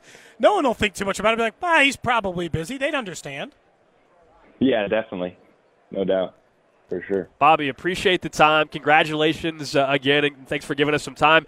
How do you see Sunday playing out, though? I I guess if, even if you're not going to show up, how do you see the Chiefs and Niners game going? I think it's going to be, I'd say, more so offensive battle. I just don't see the defense being able to hold up Mahomes, and that just what the offense has been. I think the Chiefs have played harder teams leading up to this game. Uh, they've had tougher battles. I really thought last week the Ravens and Chiefs that was the Super Bowl, and so I think they're going to come home with it. Um, 49ers are a good team. If they can stop McCaffrey, I think they they win it by a good score. There you go, Bobby Witt Jr. here on 610 Sports Radio. Thanks so much again. Uh, enjoy the rest of the week. Thank you, guys. Y'all have a good one.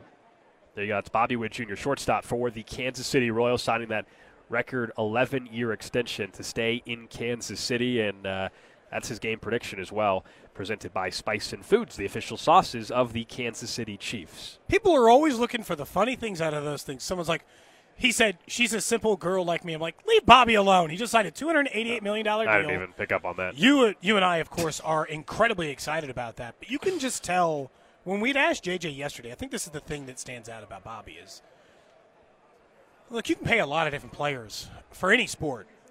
It is hard to decide the right players to pay sometimes.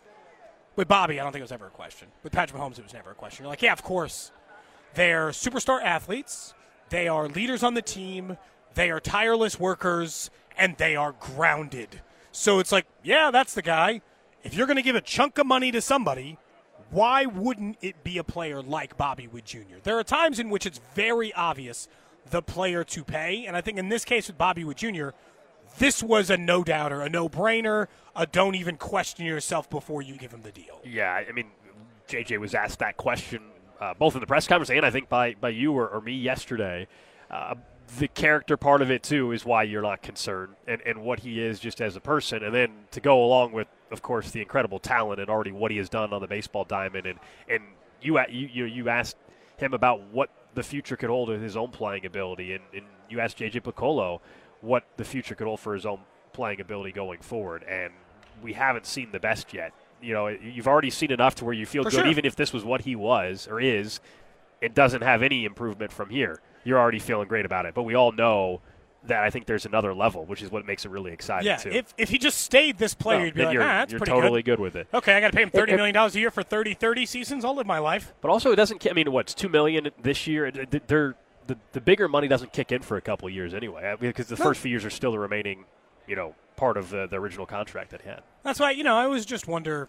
Like, I know you and I, like, you might sign a contract and ready to be like, ah, get myself a bottle of bourbon, or I don't know, maybe a place an extra sport, whatever. Every once in a while, you like to get yourself something small. I didn't know if uh, Vi was going to do anything different. Sounds like he wants to talk himself into coming to the Super Bowl, but he hasn't decided yet. He's like, you know, maybe. I don't know, probably a long shot, but I'm still, you can see he's still, like, getting on the ticket website and be like, oh, what's that running? What would it cost me to get into Vegas? Yeah, it's harder to actually. I mean, the, the issue is getting is, is flying in. I, again, I, something tells me he can make it happen if he wants to make it happen. You know, I would think so. You know, I don't want to say for sure, but uh, yeah, probably. Bobby Witt Jr. would probably find his way into Vegas one way or another, which is all that really matters. Thanks again for Bobby Witt Jr. for joining us. All of our guests, I guess including Bobby Witt Jr., brought to you by Spicin Foods, the official spa- sauces of the Kansas City Chiefs. Every single guest here on Radio Row brought to you by them, and we've been handing out some of their great uh, hot sauce gift packs for all guests. You know how it is? You realize there's some people who are like, I don't know, and then other, like there are people who are into hot sauces. And I think a lot of because like that Hot One show is so popular, you kind of want to try it on different stuff. I'm gonna. Can I open one of these up and try it on the wings later? Oh, what do you think? They, they have some wings, or I said the fries too. But yeah, there's a little uh, Louisiana hot sauce, a little harissa hot sauce, and some garlic. I don't think any of those would work on the wings. Forget whatever sauces they're offering me over there. I'm just going to use these. Absolutely. I'm just going to crack one open. They won't mind, will they? Spicin Foods won't mind. We've got plenty of them, man. Okay. I mean, I, you know, we get just constant deliveries at the hotel. We had like seven things delivered to the hotel. It's Cody's favorite. ship it all back? Cody's favorite thing is Actually, the is security going down. yesterday was much nicer. is it- yeah, he- Cody loves going down to the security office at the hotel to pick up different packages. Different security guy this time, much kinder. I mean, still charge me, still wanted my money for it, which is fine because now I understand that that's policy. But one guy was much nicer about. The other guy seemed like perturbed about my existence. This guy's like, "Here you go, they're right here. Your signature." You never here, know when you you never know Thanks, when, man. you, when you're catching somebody at the at the wrong time, right? Like maybe Some- just having a bad day. Some of that stuff happens. That old man. adage. Some of that stuff definitely happens. Okay. Uh, reminder coming up in about 20 minutes or so, Nate Taylor from The Athletic is going to join us. Also, Ross Tucker, Audacy NFL Insider. We'll get his perspective on this matchup. I actually ran into him. Of course, right in front of the food. It's always, we always run into Ross Tucker. We're He's talking to him. It's always around the food. So Ross will, will join us coming up at 12:30 as well. Though I, I wanted to get back to the Chiefs for a second. Thanks to Bobby Witt Jr. for joining us. But though, when you think about the staffs and the 49ers have lost their general manager, one of the assistants to their general manager, Adam Peters, goes to the Commanders. Uh, the Chiefs, a couple years ago, lost Ryan Poles. The Chiefs this year uh, have Brandt Tilis, who's going to the Carolina Panthers organization. But from a coaching staff, they continue to retain what I would consider the, the, the key pieces. I know Eric The meat and Bieniemy- potatoes, I know? Eric Bieniemy left, but they, they were able to easily promote Matt Nagy, who was an OC in the past, had been a head coach in Chicago, came back for a year, worked with EB, and then got bumped back up. Steve Spagnuolo's not going anywhere. You look at these other teams. I just saw the Ravens, you know, had lost a couple more pieces to some staffs across the NFL. I mean, the, Chiefs continue to keep a stable staff, and I don't know if that is uh, Andy Reid and his experience that is doing that, or is it also the Mahomes effect? W- is it the Mahomes effect with that? I think some of it is the Reid stuff. It is the Andy Reid is gets more of the credit. Mahomes also gets the credit. But I mean, honestly, do we care? This is fantastic news for the Chiefs. That the league just decided, eh, we don't want any Chiefs coaches. Fine by me. What do I care? They've had one of the best staffs in the NFL for years. Hell, Brandt Tilis getting poached off of the front office, also a rare thing. Like they haven't even lost that many people. I don't understand it. I don't understand how that for years, any coach anywhere near the area of Bill Belichick was immediately at the snap of a finger being poached by other teams in the NFL. But nobody wants anyone on any staff. Not a young position coach. What Greg Lewis is maybe the most recent guy they Yeah, he lost went- he- he went to Baltimore. and now he's an OC, right? So he's gotten or interviewed for an OC job. So he's maybe climbing up the ranks a little bit. It was one guy. Next year they're going to have their offensive coordinator again, their defensive coordinator again, their special teams coach again. All the guys directly under those. They're not even losing defensive line coaches, offensive line coaches. Their entire staff turns over, like returns year after year. How much though is that also just that because their seasons go so much longer, that a lot of staffs Well, want sure be of one of want them to be assembled before what are we February? You know, it'll be February twelfth on Monday. You know, I, I think that plays to their advantage a little bit because if you're a brand new head coach, whether it's Raheem Morris or Harbaugh filling or out your whoever, staff before the you're, you're worried about waiting because you're not 100% sure that guy's going to Sure. take the job. Then you feel like you're left without the, the number one or number two option. So I think it's a combination of everything. It's the stability of that Andy Reid provides. You're part of the pillar organization in football. You have Patrick Mahomes. Whether you're on the offense or defensive side, you know if you stay on a team as a coach that has Patrick Mahomes, you know you're you're, you're going to win a lot of games. And then I do think Yes. the timeline plays a little bit of the role. But if you're on Andy Reid's staff, you can't be thinking like, well, this is leading to a head coaching opportunity. It's just leading to being on a staff that wins a lot. Just as long as they're paying competitively, there'd be no reason to leave this organization. And I'm sure that they are, but I mean, there'd be no reason to walk away if nobody's going to ever come poach you. It doesn't. It doesn't make any sense to me. How can this front office go to four out of five Super Bowls and the and they've lost two? They've lost Poles like three years ago, and just now, just now, Brandt Tilis, Mike Borgonzi's still here. Like they, they're mean, maintaining actually- such uh, big portions of their franchises. But we just went through. I don't. I don't know if it's if you've actually stepped back and go through the reasons we were just giving. I, I don't know if it's as surprising. It's a combination of, of everything we listed. Plus, one one other thing is the coordinators that he has had have not been young for the most part. You know, Mike Mike Kafka left as a quarterback coach to go be an OC with the Giants. But if you you know Eric Bieniemy when he left the organization, He was a little bit older. Steve Spagnuolo's a little bit older, and so I think that's part of it as well. It's not the next young and up and coming play caller, and if it is, it was again it was Mike Kafka who went Sure. over there. I mean. they, they have lost pieces. Doug Pederson, of course, left Here and there, they lose time. So some. they have, but they haven't had an offseason like maybe the Ravens just had, where you lose three different individuals. It's just every single season you're not going to, to lose pieces, um, but they've done a nice job re- retaining them uh, and, and being able to prop up guys and through promotions and other things in house. Yeah, I mean, look, good for the good for the Chiefs, bad for the rest of the NFL. You should be looking for someone who just learned this system because sometimes those guys, those guys are diamonds in a rough. You, you you might not think it like Mike McDaniel was just a guy on a staff further down on a staff just a couple of years ago. The people who Young learn- offensive mind, though. yeah, the people who like learn through and, and again because Andy's always going to get the credit, but Shanahan gets plenty of credit. You got to like I think sometimes if you're the Chiefs, I get why Spags or Nagy, right? Nagy had his run as a head coach. Maybe you'll get another shot. Spags a little bit older. Maybe that's not going to be the case. I understand, but the guys further down who know how to win, know what it's like to prepare with the Chiefs, understand what it's like to see high level quarterback play and offensive design. Those guys are probably worth taking a shot on, and even those guys don't leave. Everyone just stays here forever. It's great. I'm not going to complain, but it is weird to me that the rest of the league hasn't caught on. We continue broadcasting here from Radio Row, day number three, and we are still just getting started. Nate Taylor's been all over what Lake Las Vegas, keeping an eye on the Chiefs Busy as man. they've been doing that. Very busy. He's kind enough to join us. Coming up next, we'll get his perspective on what he heard from Andy Reid today, who was also asked for uh, relationship advice for uh, Travis towards Taylor Swift. We'll see. I doubt Nate Taylor asked that question, but we'll ask him about that Seems too unlikely. next. You're listening to Cody and Gold live from Radio Row in Las Vegas, presented by Papa Murphy's. Order online for the big game this weekend and save $3 off any large or family size pizza with promo code 610. And by Shelter Insurance, an insurance company you can trust. Visit shelterinsurance.com to learn more. 610 Sports Radio. What's trending? All right, let's check in on the hot topics trending. trending, trending. Number one on What's Trending, we continue broadcasting live from Radio Row. Our big game coverage brought to you by Community America Credit Union. Community America Credit Union, proud to be the exclusive banking partner of the Kansas City Chiefs. Get your Chiefs checking account, including the exclusive Chiefs debit card at ChiefsChecking.com. With the, where things stand today, well, the, the news actually from Andy Reid, and we'll talk to Pete Sweeney and Nate Taylor a little bit later on about this, is that uh, Andy said that former offensive coordinator Eric Bieniemy did actually talk to the team before the AFC title game or the week Very of. cool. Was in some of the meetings with some of the players. Patrick Mahomes was asked about that as well and said they got goosebumps having him back in the building.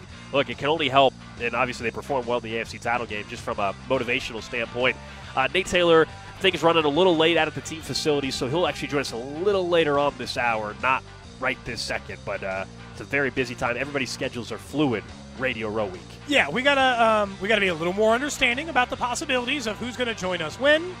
Uh, we'll make it work. It's okay. Next up on What's Trending, MLB and Netflix are doing their own version of NFL's Hard Knocks this season, with Netflix spending all of the 2024 year with the Boston Red Sox for a docu series while producing a documentary on the historic 2004 World Series championship team. So they're kind of two birds with one stoning it, which means, yeah, let's get the old 20 years retrospective on that team. I don't know. We're, I think we might be hitting the point of a little too many documentaries of like single individual sports teams, but whatever. If it's your team, it's been a though, long time good. since they did it, and if it's your team, you'll watch it. But I love this idea from this. Everyone's doing it. There's one for tennis, golf, NASCAR, the NFL. There's no reason not to do behind the scenes viewing. I won't watch it because I'm not a Red Sox fan. Sure. That's the only thing I would say. Like NFL Hard Knocks, you got a better chance to watch it because NFL is king for everyone. If it's not my team on Hard Knocks, I'm not watching a second of what the Boston Red Sox are doing. I don't have a problem with them doing it, but it's not for me. Yeah, I'm, I'm with you on the hard Knocks style of show. It's why I didn't really watch even the NFL Dolphins one in season. You know, that it's not it's not something that's uh, for me the way Hard Knocks used to be. Maybe that Netflix can do a better version of it because Hard Knocks ten years ago was great. Maybe access. maybe the the newer version that MLB is going to do with Netflix that'll actually be a little more interesting.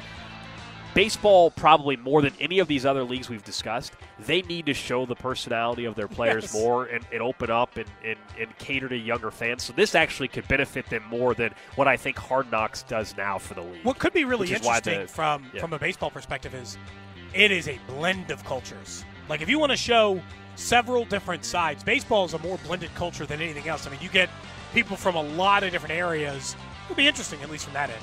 I'll catch a, a, little bit of it, but it could be interesting. Next up on What's Trending College Basketball back in Kansas City, uh, Missouri Tigers hosting Texas A&M. I'll be honest, I'm way screwed up on my time zones. I think it would be at uh, 9 Eastern, uh, 8, uh, 6 o'clock our time. 8 Tonight. 8 o'clock tonight, I think. We'll just stick with the fact that the Tigers are hosting the Texas A&M Aggies uh, this, this evening in college basketball. Don't think about it too hard, man, or it's Yeah. going to make your brain break. I tried to schedule Bobby Witt Jr. on this show two hours later than he was actually going to come on because I got the time zone screwed up yesterday. If you missed that interview, by the way, check it out on the Audacy app or at 610sports.com. Next up on What's Trending, little news around Vegas yesterday as the mayor making news. Mayor Carolyn Goodman isn't exactly seem like uh, opening up the red carpet for the Oakland A's. She said yesterday the A's should stay in Oakland. Quote, does not make sense. Quote, I personally think they got to figure out a way to stay in Oakland to make their dream come true. She's pretty much telling them to kick rocks. As you know, they got plans to rip down the Tropicana site here in Las Vegas to get a baseball team here. They've already got NHL, which you went to last night. Already got an NFL team in which the Chiefs will play in their stadium on Sunday. Mayor straight up being like, get baseball the hell out of town. I don't want them. What's weird about this whole story? So, she's the mayor of Las Vegas, but the strip where the Tropicana is and where the stadium is is not actually Las Vegas. So she's not even the mayor of the city of where the state. That's why when you go on your phone and you check the weather, it says Paradise, Nevada. That's actually where the strip. i- Like we're actually not in Las Vegas technically. We're in Paradise, Nevada. Okay, and so she's not even the mayor of The, lo- city in which correct. Even though we all say, "Oh, Mayor of Las Vegas," yeah, but It seems important that the mayor Yeah. of Las Vegas is like, yeah. Also, she's him out of not going to be able to stop me. So that's yeah. um, wheels are in motion. Too lately. Yeah. Next up uh, is our huge party tomorrow night. Looking forward to this. If you are going to be in Las Vegas, the place to be tomorrow night from 5 to 9 p.m. is out at Circa Stadium Swim. This venue, we've been telling you about it for well over a week now, is incredible. It is so cool to watch a sporting event there. This screen, we drove by it. I, I showed Drew. We drove by it, I don't know, yesterday or whatever, and you can see it from miles and miles away. It's a football length video board. I might even be doing it at this service, but it's basically that length. All sorts of games, pools. We're going to be broadcasting live from 5 to 7, but the party goes till 9 o'clock. Our sister station, 95.7 The Game, they're inviting Niners fans. We're inviting Chiefs fans. We're competing with each other. We got to have more Chiefs fans show up. You can RSVP for free at Circa's website. Also, if you check our social media uh, at 610 Sports KC, we've put out the link at Alex Gold, at Cody B. Tapp. You can RSVP for free. And if you show up in your team gear, which you should anyway, you're going to get a free drink ticket. You want to take advantage of that. I was told yesterday they already have hundreds of RSVPs. I'm hoping those are mainly Chiefs fans, but we got we need you there. We We'd need like you to there. hear thousands by the end of the day. Get Yes. out there. We'll see you at Circa tomorrow night. Again, we'll be broadcasting live, but then we're going to be there for four hours, which means a two-hour show, a couple hours worth of hanging out after that. So if you want to hang out with us, we're going to be there all night at Circa Stadium Swim.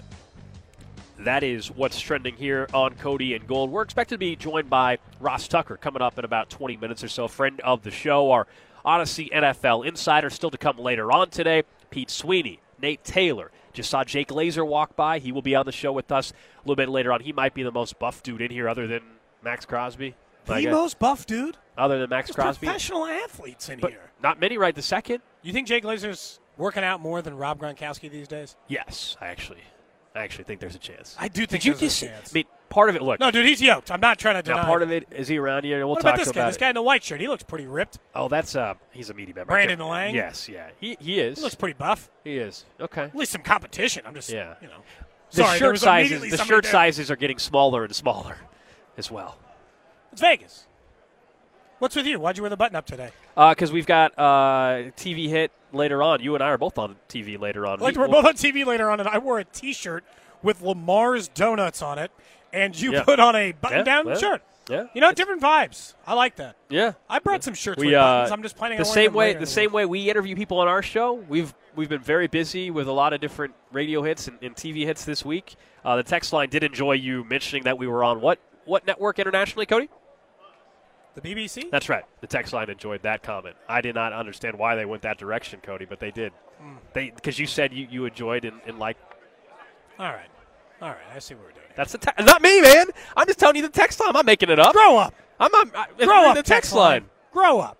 Uh, people are also asking about the cougar from last night, not the one that reportedly attacked an NFL player. Uh, the one at the hockey what match. the hell happened? We got to ask Nate about that later. Yeah. Uh, Mhm. One report Mm-hmm. claiming that a player for one of the teams was attacked by by a coyote. Is that what it was? A coyote. Yeah. Good old radio row. Oh goodness. Gold, which day are you going to just absolutely let loose? Well, we're busy right now, man. I know. We I uh, think Thursday night. That's the one. You can roll in Friday if. Uh, Friday maybe. Probably won't be till honestly after Saturday morning at 9 a.m. Pacific time. Then I will be done with. That'll be my final show that I have to do. I have nothing else scheduled until the game as of right this second, and that's it. But then every, every by the time the show the show is over, there always ends up being more more people. Look, we're in Kansas City, man. This is people want to talk Chiefs. People want to talk to anybody associated with Kansas City. It's true. So that's what happens. Just turn them down. I've started turning them down. I'm out. Oh, you're turning them down. Not all. They've been calling you uh, after I shot a few down. I don't. Oh, if, yeah, Not all, been just a it's- couple. There's been, there's been quite. I haven't counted, but there's been uh, there's been quite a few. You've overdone it. Been quite a You should have done about 25% less. Uh, yeah, it's been it's been a little busy, man. It's been well, it's been a little busy, to say the least. Um, I, I wanted to get to what Kadarius Toney's uh, latest is, which is that uh, he thinks he's the number one wide receiver. We didn't get to this yesterday. We Are were you- busy. are you for serious? He, That's- he- he's he- saying that? He says Means he's a number one wide receiver. Okay. We also know that he said he didn't attack the Chiefs, and his explanation was pretty wonky. Andy Reid was asked about his playing status and said, basically, we'll see he's going to practice. It's pretty simple. The same thing's going to happen again this week. He's not going to be active come Super Bowl Sunday, right? Does anybody else think this? I, I was thinking of other shows and being on, uh, listening to others and, and, and being on others. They were mentioning like, oh, you know, this could be the could be one of the wild cards if, if Toney plays. I'm like, I, I think you're wasting your time even talking about him actually having an impact on the game. Listen to the way Andy Reid speaks about him leading up to these games. He talks about it like a guy who's not playing. Well, he's out there, and we'll see on Sunday. That is not warming up to the possibility of if he plays. And honestly, it's the opposite of this. I don't want him to be the wild card. I don't want him to be the wild card in this situation. I don't want him near the football. Not just because he thinks he's a number one wide receiver, but because he has been, and this is hard to do, he has been a negative impact player for the Chiefs. Normally at wide receiver, you, you are either no impact, as in you just don't matter to the offense, or you're a positive impact player. It's easy to be a negative impact player if you're an offensive lineman, or you're one of these players where negative plays are a little more common. As a wide receiver, to just be a zero impact player, just be on the field and do nothing. He's done the opposite. He's been on the field and actively hurt this team week in and week out. His problem is I don't know who's taking a shot at him again, and someone will. Someone will give Kadarius Toney course. one more crack because he's a former first round pick. The Chiefs gave up a third round pick for him, and they took a shot. But number one wide receiver, I know he has to say that. You got to have that kind of confidence in yourself. But part of me is like, when you get to this stage of your career, would you not be a little bit better off just accepting, hey, maybe there's a good role I can play versus this? Well, they, they put him in a spot to really, not only do him a favor with the PR mess of the injury and was he hurt or was he not. They were trying to do him a favor, but on top of that, you're right. He's getting a nice check in Kansas City still, even if it's a rookie deal, but still he was a first round pick. So he's getting a nice check. You're on a team with Patrick Mahomes. You already won a ring. Guys, Kadarius Toney is on the verge of having two Super Bowl rings. Eh, Kadarius Toney going to have two Super Bowl rings. Good as them. I mean, that's incredible. And, and if you just kind of keep your mouth shut and just play the game a little bit, you'll be fine. I told- Instead, he didn't. And you're right. Someone else will, will take a chance on him in the offseason, but he has no business being on the football field Sunday. None whatsoever. Great idea that maybe we could work on with Drew. I had told you that I was unable to get my voice ready to do a song for this week. But I told you that I would be interested that if the Chiefs could win this game in doing a song about dynasties. Uh-huh. Do you think we could get an intro verse from the guy who just walked by, Little Dicky? He just walked by. There's only like two people around him. I just need him on. I just need him to freestyle one thing into a microphone about the Chiefs for two seconds. Intro into the next song. Boom, done. Are you familiar with who Little Dicky is, or is that not somebody who's entered your I need to- pantheon of I- celebrity? I need to see a photo. Okay. Uh, I need to see a photo. Drew knows who I'm talking about, right? Hold on, Drew's let me Google. me. Lil- Oh, that guy? Yeah. Uh, Who? yeah, not Sorry, Little I Dicky. was- oh yeah. He just walked past. Did he? See if he'll come on here and give us a freestyle, a 10 second freestyle verse for my upcoming song if the Chiefs win the Super Bowl. He went that way, Drew. Probably towards Pat McAfee set. Let's be honest. Uh, There's a big old set up there, and he gets all kinds of people on the set. That's probably who it is. You want a, a 10 second freestyle from Lil Dicky? Yeah, even if it's on your cell phone about the Chiefs being a dynasty. That's that's that's the only thing I want. I will incorporate it into a song about them doing it if they win the Super Bowl. This feels like a perfect thing. It, he doesn't even have to come do it on the air. If he were recorded into your cell phone, Drew, I'll use it for the next song, and we can say intro by Little Dicky. I might be over there for, for a little while waiting for him, but sure. Let's do it. I think it's more than fair. I think Okay. go over there and just like pop over, see if you can't get ten seconds out of him, and then we'll be good. Back to Toney. The only player on this team who has any chance to be a number one wide receiver is Rashee Rice, and no one else. Yeah, he said if they give him the ball, he'll be a number one wide receiver. It's that's, just that's factually what, inaccurate. That's what Kadarius Toney said. I'm sure that's what he was saying. See, I don't like that. The that the way you're saying that is what I don't enjoy. I don't like the way you're saying like, "Hey, if they just gave me the ball." That sounds like a guy who says, "I need the ball more." Well, that was the issue you don't. the comment. Yeah. You don't need the ball more, Kadarius. You should have done more with the ball when you had it. Like players who make mistakes and cause problems do not get the opportunity to get the ball more. That's why Rashee Rice's targets increased more and more and more as time went on.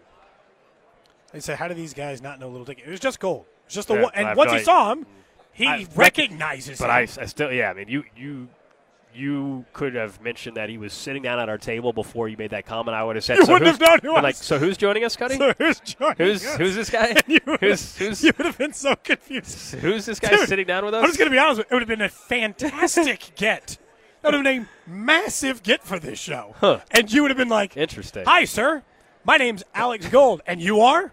and then you're over here typing, Who is Little Dicky? Yeah. let me figure out if I can get him on the air. Oh, man. Someone else uh, asked, "What are they going to do with Skyy Moore?" He's got a better chance of playing. I still just really wouldn't play. He can be active. That's fine. I just wouldn't. I just wouldn't want to try to, to get him more involved than he should be. Okay. Yeah. Like um, if Skyy's active, that's that's different. Um, I, I'm less concerned about him, but you're right. Just don't force feed him the ball. Who was it that told us? God, who, was it earlier in this week? Somebody was talking to us about specifically that, and the problem is, is that the second he activate him, that means Oh. Andy Reid sees a weakness in their defense in which Skyy Moore speci- specifically can take advantage of. Which means if he's active, and he's got to play for him. Like if Skyy Moore is active, just make your Skyy Moore anytime touchdown bet now. Because yeah. if he's active, Andy Reid has some sort of strategy for him. And typically for me, it's in those microdoses, that near the red zone part that we might be talking about with him. I don't know. It'd be like an automatic touchdown because Mecole Hardman is still going to be active in this game, Sure. right? I mean that that's who that's who we saw in the game he fumbled. They clearly had one or two plays in for him, and he had an opportunity near the goal line to get a touchdown, and then he fumbled it. I mean, so they, there there's definitely plays if Skyy Moore is active that they would have on on the play sheet. But that goes back to what we've discussed: the frustration. Like you don't need to actually force feed them. The temptation is there, sure. That's why I've loved the fact that they've just had Toney inactive anyway. But on Skyy Moore, okay, they want to activate him and have him as a backup punt returner to Richie James if something were to happen, or one play is in there in the red zone for Skyy Moore. I, I guess I'm good. The problem I have is if the Chiefs are driving and they're on a 70 plus yard drive and things are smooth with Pacheco and Kelce and Rice, and then all of a sudden it's first Here's and goal, Skyy. first and goal at the eight, and you you run a jet sweep or something tricky Ugh. with Skyy Moore. And it, it turns out to be a one-yard gain or something. You're like, you just kill the momentum. You know, that that it's not, that's the issue I have with that kind of stuff. I don't like it because, and I know it works sometimes, but what's the ratio of it works versus it doesn't? Look, Skyy Moore had a touchdown in last year's Super Bowl. We know that. They've had one play for him, literally one play. One play, two yards, score. Toney, too, by the way, another player who hasn't mattered for the Chiefs generally, found that one play. I'm not, I will judge it fairly based on if it works. Look, if you're going to call it, you better be damn sure that play is going to work. Like this better be one of your like 80 percenters, you know? I know every play has a certain degree of somebody misses a block, this thing doesn't work. But like you bet this better be one of those like, oh yeah. Don't worry, ran it 52 times, it worked great. back to Rashee Rice a little bit, since we're talking about actual possible number one wide receivers and how that might set up. Don't we think at this point that Rashee Rice is going to become even more important in this game? Because I think the secret's out on Travis Kelce again, as in he's back. I think there was a stretch of time where they were playing him straight up like they'd play any really good tight end. Not the way Bill Belichick used to play Travis Kelce, which is, I don't know, I guess a safety followed by a linebacker and a corner, quadruple teamed uh, bracket coverage was the thing that was always mentioned. I think that they're going to throw everything at Kelce, which means Rashee Rice has become top three, four most important players in this game for me. He matters a lot from how successful they're going to be offensively. I mean, he, he- dude, he, he might have already been there before the postseason started. Even you know, even before Travis Kelce. and he's been very good this Y-. Yes, he has. Yes, he he doesn't look like a rookie at all. No. He's made some big time catches. I, he absolutely is in that, that top three or four, based off of still, despite the offense playing better, how limited they are in their pass catching options. We are still talking about truly two guys. Yeah, you can mix in Pacheco, who had that nice play on the first 15 scripted. Uh, this past game against Baltimore, but for the most part, it's it's Kelce and Rice in the passing game. If you're going to throw the ball 40 times or 35 times, you, you would like, you know, 50 to 75 percent of them going to those two individuals, even if that's not that realistic. But like that's that's the kind of scenario that I would like to see play out. And yeah, Rashee Rice is going to have to be huge. I think teams, if they were ever thinking about, oh, maybe Travis Kelce is not quite as a, a of the difference maker. Well, boy, are they mistaken. Uh, based off of what we've seen, in I think the the teams did make that mistake going yeah. into the postseason. I think they just said, eh, it's fine. Travis's legs are a little tired. Let's just let him be. And then all of a sudden you're like, oh my God, is that 11 for 150? Uh oh. And then he comes and follows it back up and follows it back up, and everybody seemingly not having the answers, especially in those third down situations. I think they did run into that problem. I think they got not lazy. It's not that they never scouted Travis Kelce. Teams don't do that. But I think they thought that he was more human than he had been in a while and they didn't have to worry about him to the level that they had probably for the last seven consecutive years. They forgot that he's one of the greatest playoff performers, and that when that comes around, mistakes were made. I just don't think the 49ers can watch the last three games of tape, and we're right back to where we always are, which is, man, dude, if we shut down Travis Kelce, would their offense work? Because I actually think that's a fair question. Can the Chiefs' offense work if Kelce's not really involved? Whew. Boy, does that require Rice to do some lifting. Heavy The only way you can tell me is it, it, Pacheco if- goes off? if- yeah, exactly. It's a lower, it's a low scoring game, and Isaiah Pacheco, uh, they just feed. Which I, I do think they're going to give him 25 plus touches in this game. I think that is part of the formula. We've said that throughout this entire postseason run. I agree. I think that is part of the key uh, for this offense. But you know what's like you look at last week. What did Rash- Rashee Rice finish with? Like 48 yards or something. What? It's the timely. You know, it's like Juju I mean, he could have had year. 100 if he'd gotten that touchdown. But it was Yeah. it was called back. But I hear you. I hear you. But my point, I guess, on that is it, it, he doesn't. Ha- Rashee Rice doesn't have to have 95 yards to to be really impactful in this game. Can he make the big time contested catches on third downs and fourth downs? That's what he's done. He's kind of what Juju did last year. But he also does give you that yards after the catch ability that you love. If you do get him on a on a 12 yard pass, can he turn that into 25 yards? Can he take an eight yard gain? You know, you know they're going to have one play early on where it's just a little wide receiver screen, and can he make one guy miss and break a tackle and turn a two yard gain into a first down? I hope so. God, are you looking to see who that is? Yeah. I'm so bad at this game. Who who's going to be good? Like, I obviously that's an athlete. They're tall. They look like they're in great shape. You know which of this? Hold on, Drew says he knows it. I do not know who that is, Oh. but, but sorry, but Damn it, Drew! Rome Odunze is over there. Michael Penix Jr. is Oh, over there nice. as well. Wow. Well, Roma go get, Dunze, go, huh? just go get Mike, Potential go get Kansas City Odunze. Tell him we want him in Kansas City. Potential Kansas City Chiefs are going to be picking 32nd. Yeah, tell him he needs to Dunze tell him now. he needs to tell every team ahead of him that he will not want to play there and he wants to be traded. to Mortgage go the to entire City. future. That's right. I'm so glad I don't want to be like, hey, go get Michael Penix. The Chiefs might need a quarterback. I used to do that on Radio Row. Not anymore. Make sure you get some audio because one day he might be drafted. He could be taken by them. I almost followed around Patrick Mahomes as a Texas Tech Oh, yeah. prospect There to he get is. an interview with him. Little Dicky, I will attempt it. Dude, Coming he's right there. You got it. Just a I'll 10 wear second freestyle about He's the Chiefs wearing Dynasty. a pink sweater. Is that what it is? You got to do it, Drew. 10 seconds freestyle. Okay, I Chiefs got you. Dynasty. This will be on the new rap. Dude, if I have an intro from Little Dicky, this, I got to Do you think he just take? You, you think he's just taking requests? You know, you just walk up mean, and say, this "Do She this just for looks me. like a lady." Do this for me." Dude, I'll be honest. That's what being a celebrity is. It's clap monkey with the symbol. that would actually be I a don't know what to tell you, but that's kind of how it Well, works. go, go, go, I Drew. I Go, am. go, go. That's your moment.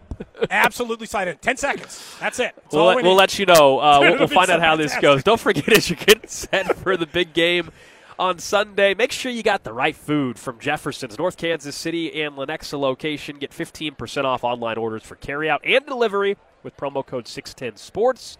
Limit one per customer on $40 minimum orders. Up next, our friend Ross Tucker, our Audacy NFL insider, going to join us on set. We maybe get an update on little Dicky. Uh oh, Drew's walking back. I'll get the bad news. It didn't look good. Next. You're listening to Cody and Gold live from Radio Row in Las Vegas, presented by Papa Murphy's. Order online for the big game this weekend and save $3 off any large or family size pizza with promo code 610. And by Shelter Insurance, an insurance company you can trust. Visit shelterinsurance.com to learn more. 610 Sports Radio. The 610 Sports Radio phone line is brought to you by Onder Law Injury Lawyers. Visit getjim.com.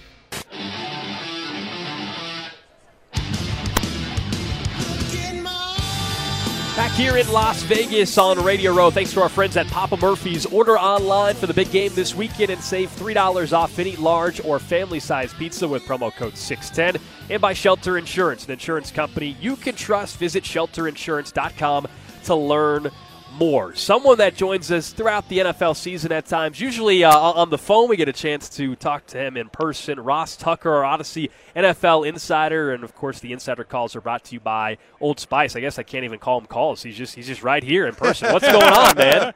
Uh, not much. It's uh, it's your guys' world, and I'm just living in it again, man. It's unbelievable. I am curious about this. Um, fatigue isn't the right word, but does it feel less special or more special every year for you and and the fans? I think until the dynasty's completed, right? Like you win the game and you're like, we're a dynasty, it's official. It still feels special because like that's its own separate decade long entity in the NFL. After that, I don't know. Maybe it'll become an old hat. I will say I get like closer to like fast forwarding this part. I'm like, eh, Monday through Friday, let's just get to Sunday. Let's play the Super Bowl. I don't need to bask in the glow so, of it. So I think it's established, right? It, pretty much a consensus that if they are able to win Sunday, they're a dynasty. Absolutely. Because then it's three Super Bowl wins in five years, Back to back. back to back, and and four appearances in five years. I mean, that's pretty good. Pretty good. It's unbelievable, really. Like, I, I, I really did not think they were going to do it this year. I mean, I thought at Buffalo, at Baltimore, I was. I mean, did you guys think This was the toughest possible path. Okay, I have a question. Let, let's rewind. You guys and most of your fans, did you think you were going to win in Buffalo? Yes to that one, only because I thought that they had their edge on there. But I think, uh, Gold, you can remind me, but I, it was probably maybe after that Raiders game. There was at some point in the sentence I said on the air was, look, I don't think that there's 0% chance they can win the Super Bowl, but I no longer think they will. Like, Right. even in Kansas City, I'm like, I no longer think that's the thing that's going to happen anymore, even if I admit the remote possibility. Now, did you guys do you guys do predictions on your show? Or Of course. Did you predict them to beat the Ravens? We or did. no. Yeah. You both thought they I, would beat seven, the Ravens. I said 17 14. Almost, almost nailed it, Ross. Yeah. No, we did. Everybody had a I station was- except for one person, actually. Look, the homer part of me, I was very close. We talked about it on the show. Dangerously close to picking the Ravens because I'm like, that's a better roster. That team has more talent. But I also just feel like, you know, like I can never shake. The problem that gets me now is I can never shake. Well, they have Mahomes. Talk me out of that part. Is the only thing I can never be like, but but they have Mahomes. So like that's where when it comes to the prediction stuff, I get stuck. You know what I like about him? I like that he's he's likable, dude. You know, like the whole dad bod thing. That was incredible. that was amazing. And like, first of all, I like that he has a dad bod, and then secondly, I like that he like jokes about it and is on social media and says that. Um, that's the thing.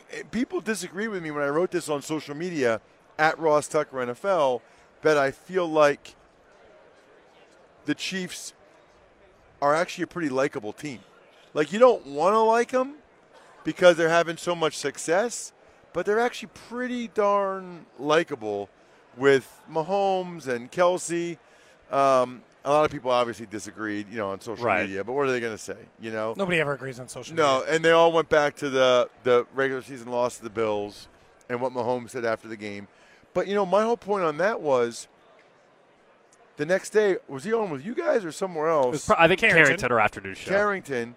Does he do a weekly with Carrington? He does, Okay. yeah. He he basically came out and said, "I should have been. I, I I didn't handle that right." You know, he, he basically said he was sorry, and said, "I didn't handle that right. I should I should have handled it differently." And I love that. I love when someone like messes up or doesn't, ha- and they and they own up to it. Like it's okay. We all screw up. Just admit it and move on. We're talking to Ross Tucker, Audacy NFL Insider here, presented by Old Spice. So the, the game itself, we, we know Joe Thuney's very unlikely to play the left guard, but Nick Allegretti stepped up and, and, and played very well, specifically in the run game. Yeah. We've talked to you about these two tackles, I think back in week two or three. Your opinion on Donovan Smith. We've played that cut a bunch of times, mentioning his kind of maybe lazy nature at times as a, as a left tackle, but they're playing their best football, I think, right now, left and right tackle. Do you agree? Yes, it's unbelievable. For people that are sick of the Chiefs, it's like infuriating. It's unbelievable. How are you going to have the most penalties in the league, and then you go to Baltimore, where they have the most false starts by their opponents all season long? And I don't know. Did Donovan maybe get a hold? But they, they didn't One have, hold. They both got a hold on the same play. They called it on one of them. but no false starts the whole game. And by the way, I thought the one um, holding penalty on Trey Smith on the touchdown by um, Rashee Rice. Yeah, I thought that was a bad call. I, I did not think that that was a hold. I mean, it's a screen pass. You're trying to let the guy go through. You're trying to like push him turn him through little, like yeah. that. Yeah. So I, I didn't really agree with that call, but no, I think the tackles are playing their best. It's unbelievable. I said earlier in the year, you know, here you guys are. It's the worst offense that they've had in years, and now all of a sudden the defense is this good. It's unbelievable. And did somebody say, did I read somewhere? Are they the youngest defense in the NFL or something like that? Yeah, so based on starters, they are, and they're one of the three youngest defenses in the league. But that's not surprising.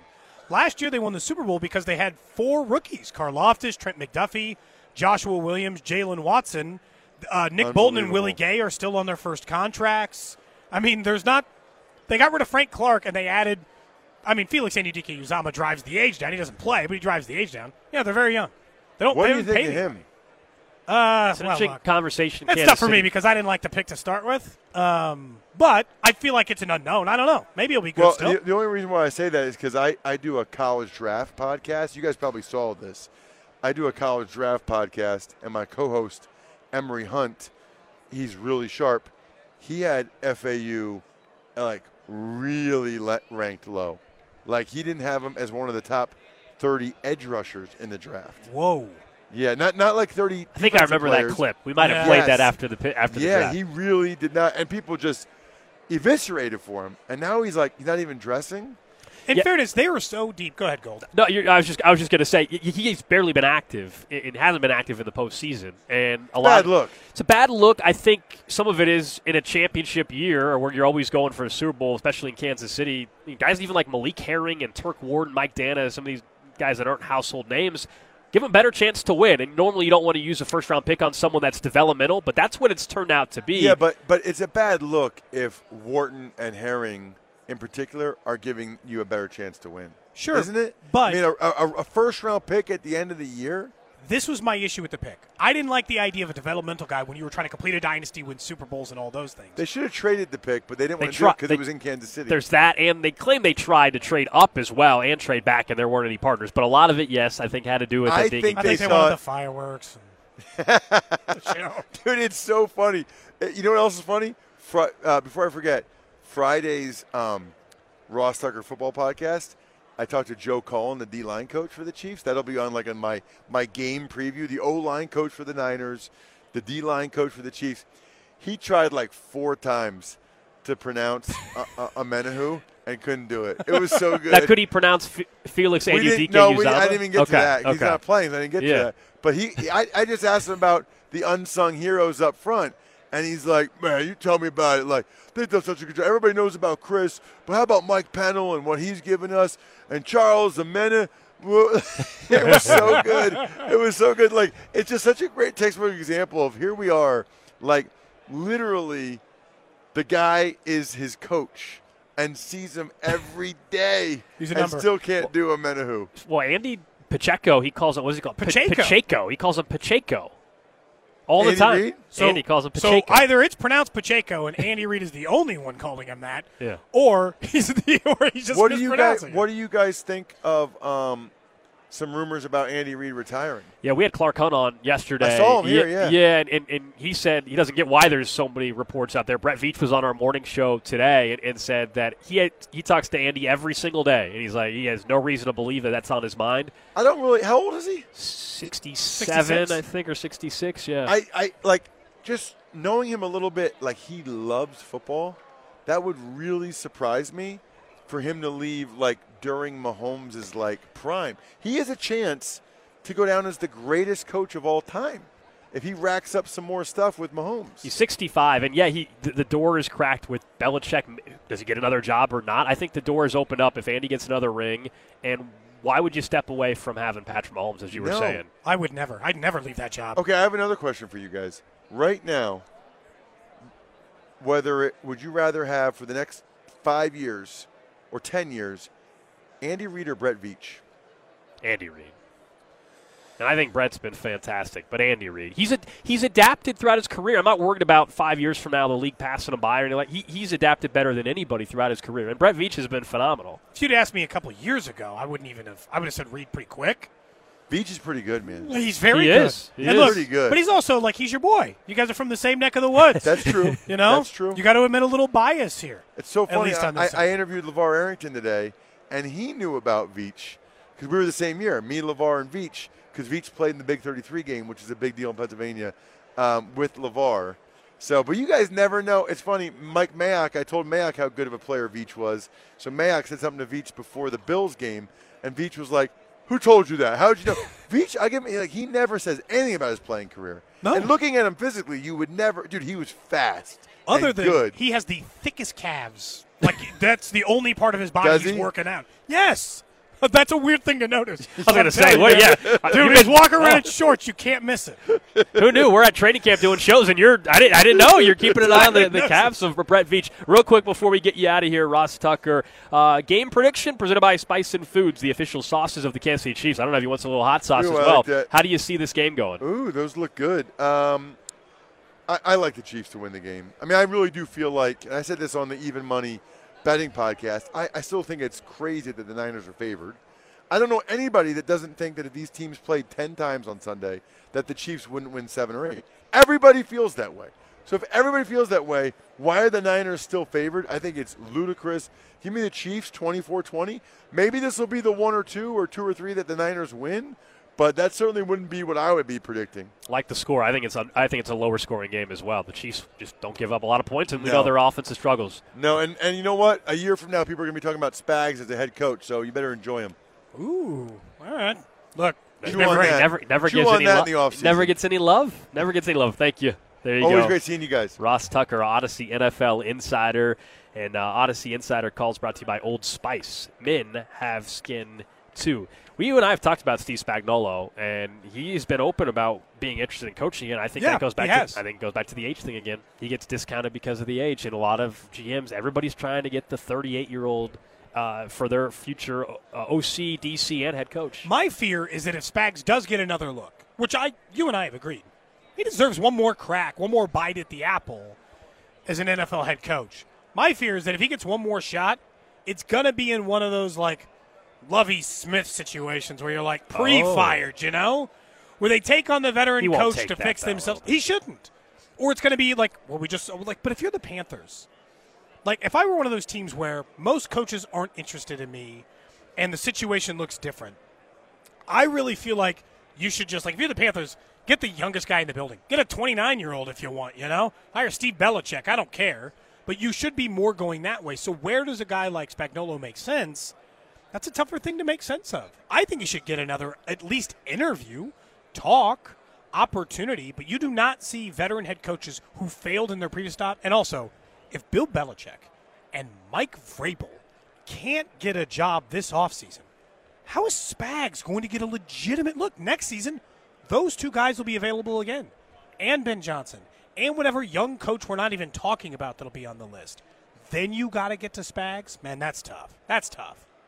Yeah, it's going to be a, a crowded carousel next offseason, and it could be big time jobs, as you were kind of alluding to. It could be Cowboys if things go south for McCarthy. It could be the Eagles if the uh, Kellen Moore OC hire doesn't go well for Philadelphia. There's always going to be, as we know, every season around this time, retirement questions about Andy Reid as well. I mean, so there, there's going to, to be some big time opportunities open up as uh, Maxx Crosby walks by us. See, I Didn't can he have recognize. I can, surgery? I, can recognize. I can recognize him. Didn't he look like it mattered? Didn't he post like surgery on his leg right after the season? I'm not sure. Just walking around like it's totally normal. Yeah, I don't know if I mean he had surgery right after the season. I thought was it it? his leg? Mean, was it a, oh. also? Let's be honest, Cody. For a lot of teams, the season ended like three plus weeks Oh, ago. that's man. right. Sorry. You know what? It's like three weeks. That's a great point. I kind of forget about it's- that it's for been the a little bit of time. It's Not been- related. Yeah, he's got what five or six. He's got a nice little crew following him around. He- he's a Five- fantastic player. Five or six. Like, we don't have Oh, to compliment. Maybe he Ma- wants your Raiders hat that you threw in the trash. Here you go. Just throw it at him. What would I think he's happen? What would happen if I just threw it at him? Just tossed it No, he's hell, he's a hell of a player. You, you can tell by the way Mahomes, whenever Mahomes is asked about defensive players, like he, Mahomes truly doesn't like playing him. Be like I, I, I think he, like, Because he's a great player. He's, he's one of the best players in football. We all know that, and and uh, starting to see a little more former or not former, but current and former NFL players walking around here. And it's still it's still only Wednesday, man. This is like it, this is a little bit different than how it is. Vegas. It's Vegas. the Vegas. It's the. Vegas effect. I'll just tell you. You remember when I told you that I would tell Bill Romanowski I thought he was being a crybaby? I would never say anything like that to Maxx Crosby. I, I would Look at him. No chance would I get in that man's way for anything. Honestly, I'd just be like, "You're such a great player. Thanks for coming on our show. Please don't."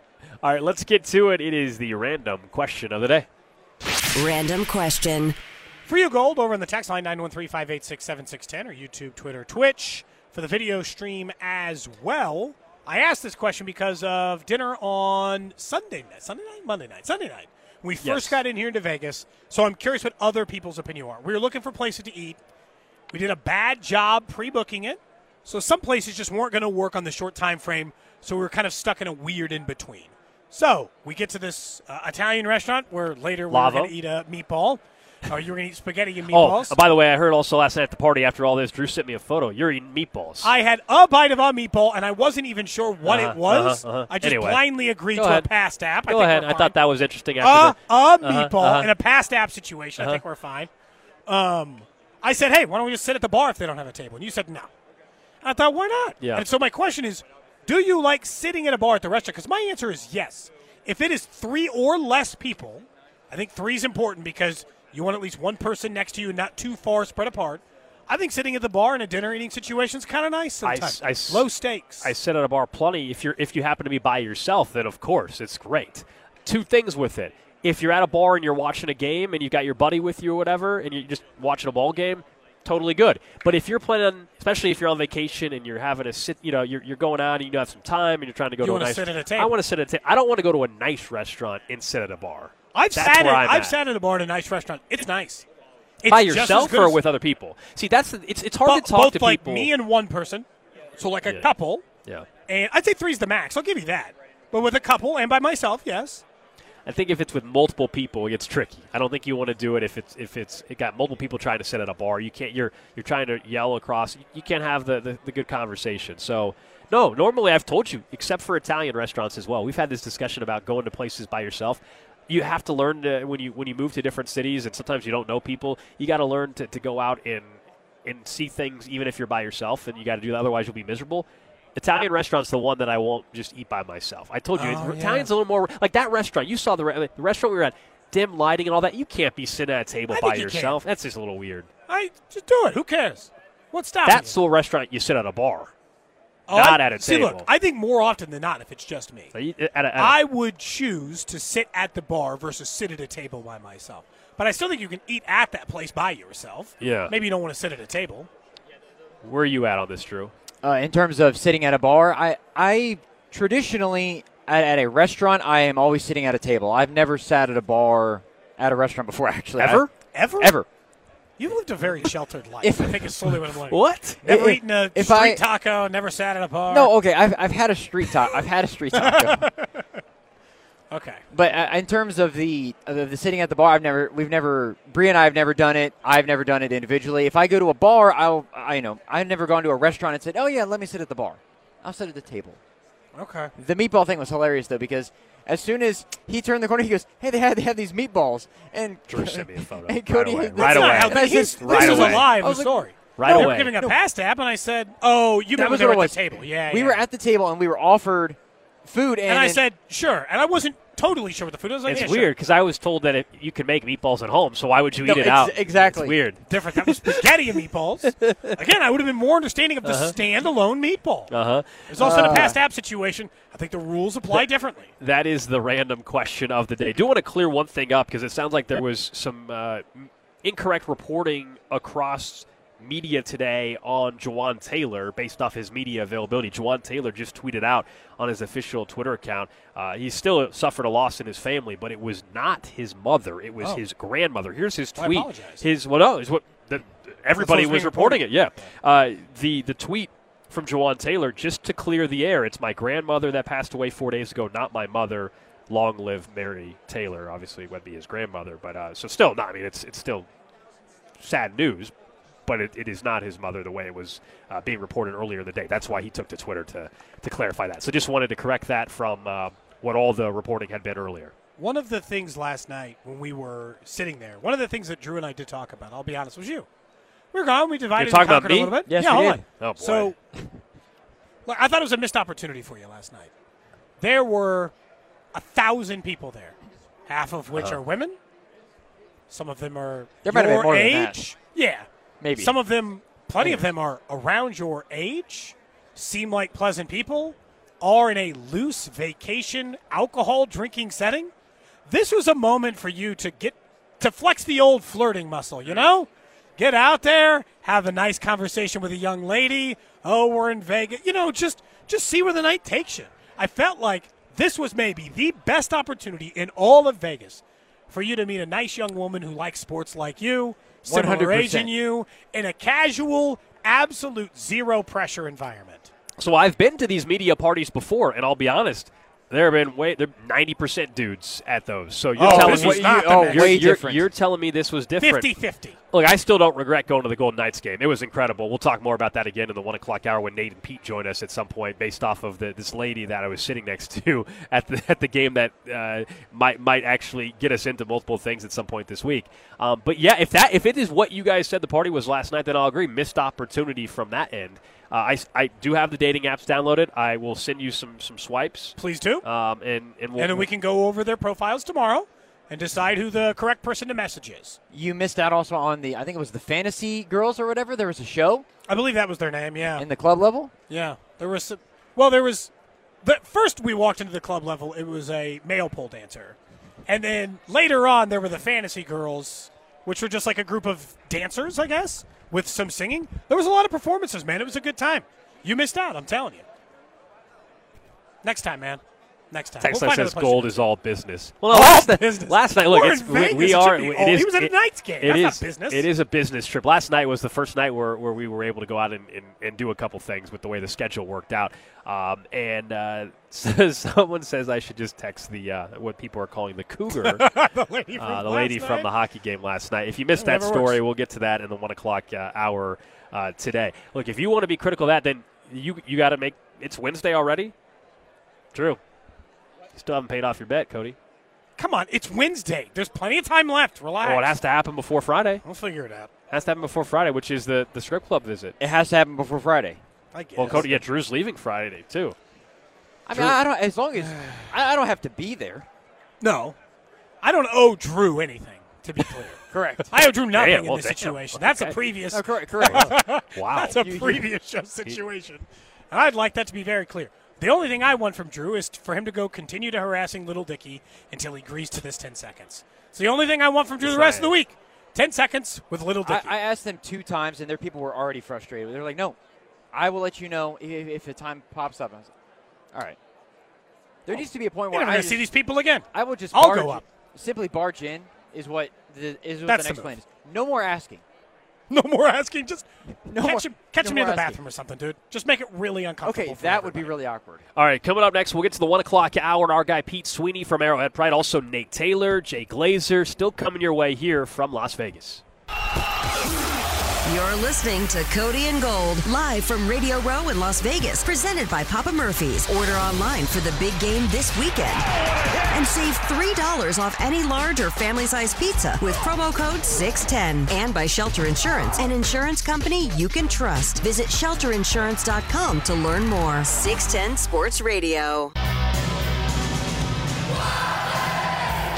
One o'clock hour here, live from Las Vegas on Radio Row. Thanks to our friends at Papa Murphy's. Order online for the big game this weekend and save $3 off any large or family size pizza with promo code 610 and by Shelter Insurance, an insurance company you can trust. Visit shelterinsurance.com to learn more. Well, if you're watching on the video stream, you know who we have in front of us now. We got Nate Taylor from The Athletic. We got Pete Sweeney from Arrowhead Pride, our friends of the show. As well, yeah, we'll get their, their mics turned How's up that? a little bit. There we go. Hello, hello. Whoa, whoa, whoa, That's easy whoa. We'll Nate- figure it out. Nate- Nate, have a whole- Nate Hi. Taylor. Coverage left here. Yeah. Hi. I just like to be that friend who's uh, a little overzealous. You guys were supposed to be at different times, but instead we're going to do a little. That's it's like fine.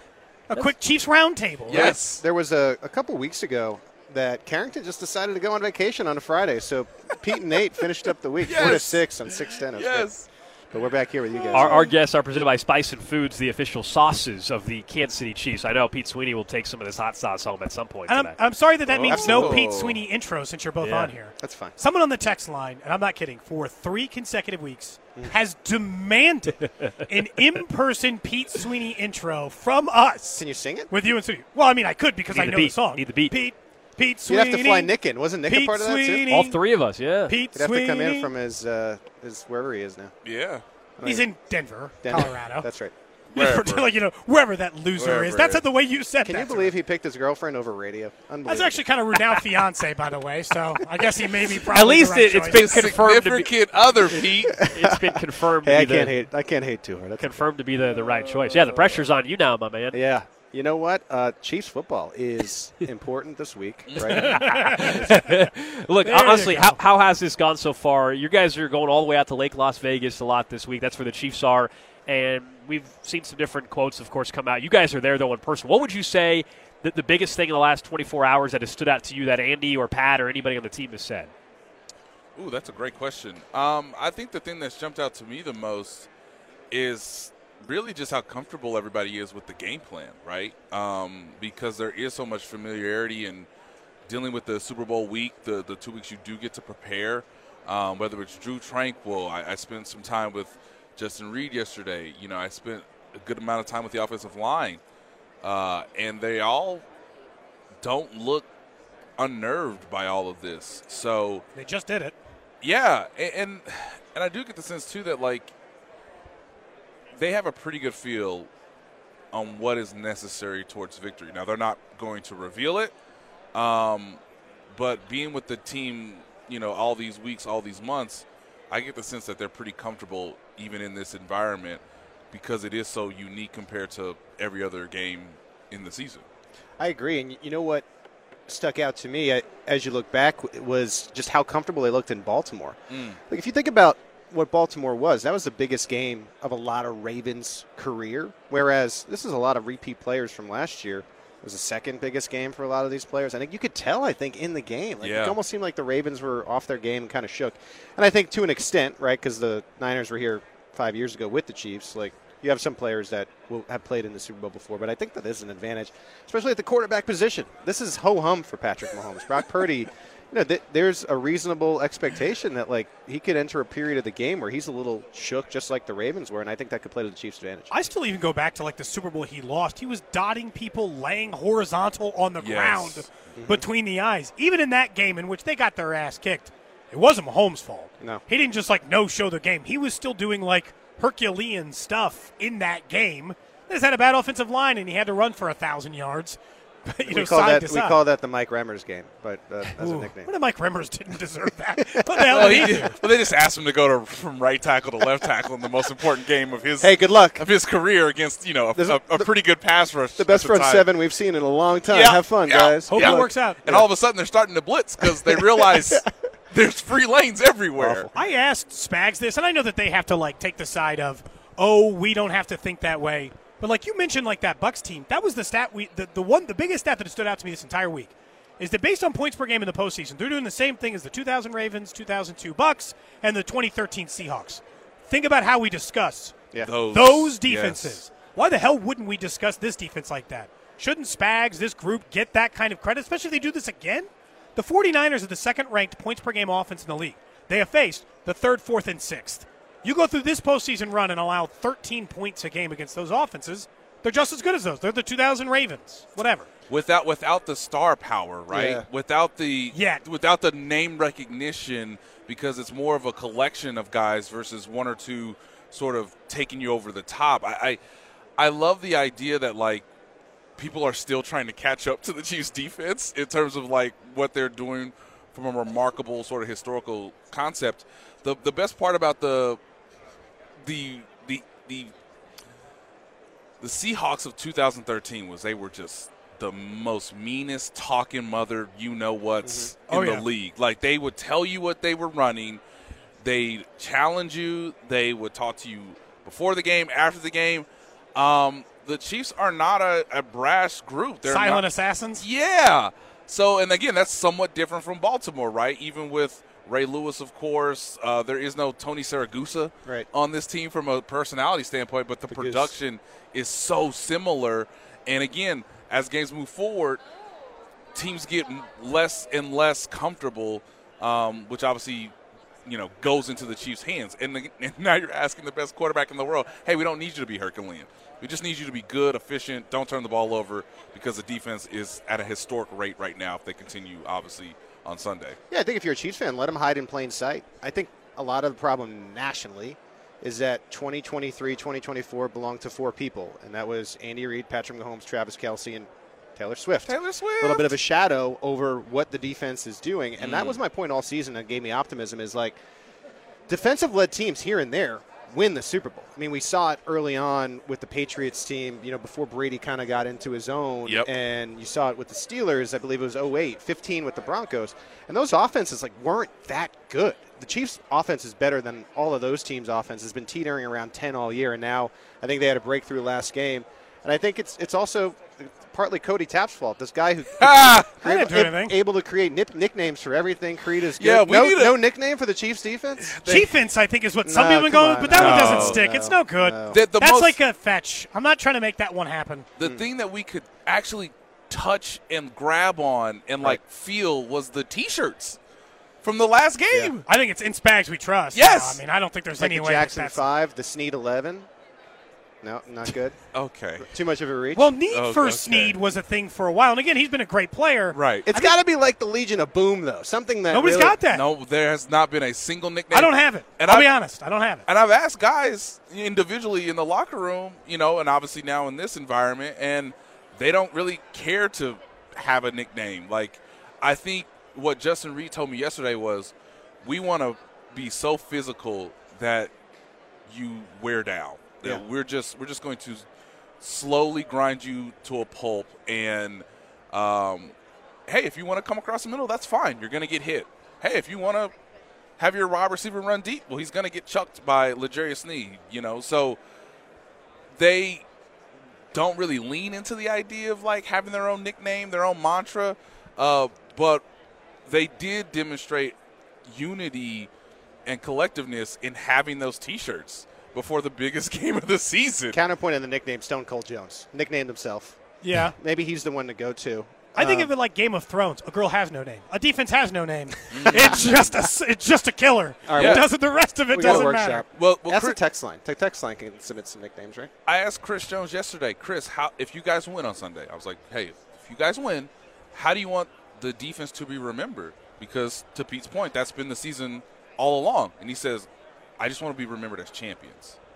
And I thought, okay, that kind of gives you the perspective from their from their side of it, where all they care about is the results. And one thing that I do give them credit for is their ability to uh, lean on one another, and one player is not bigger than the unit. They've all sort of brought their skills to it, and um, you can really say that the unit is better than the parts. Chris is going to have to tap into that when he's wearing his Carolina Panthers blue and Oh, driving his fancy car. Dude, it is somewhere like that. Something It's like definitely that, going to be somewhere like Some that. contender. You- will have it. not the Panthers. I can't be that bad. Pete Sweeney. They will have a lot of cap space. Yes, yes.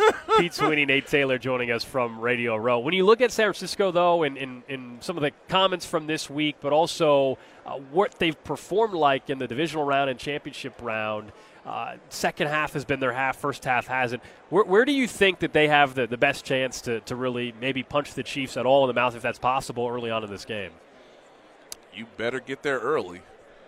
Um, one of the one of the, I guess, underlining points of this postseason run for the Chiefs is that they've gotten the lead, Yeah. or they've stayed very close. Right. I guess the team that had the greatest chance of building the lead was Buffalo, and they missed their opportunity before halftime.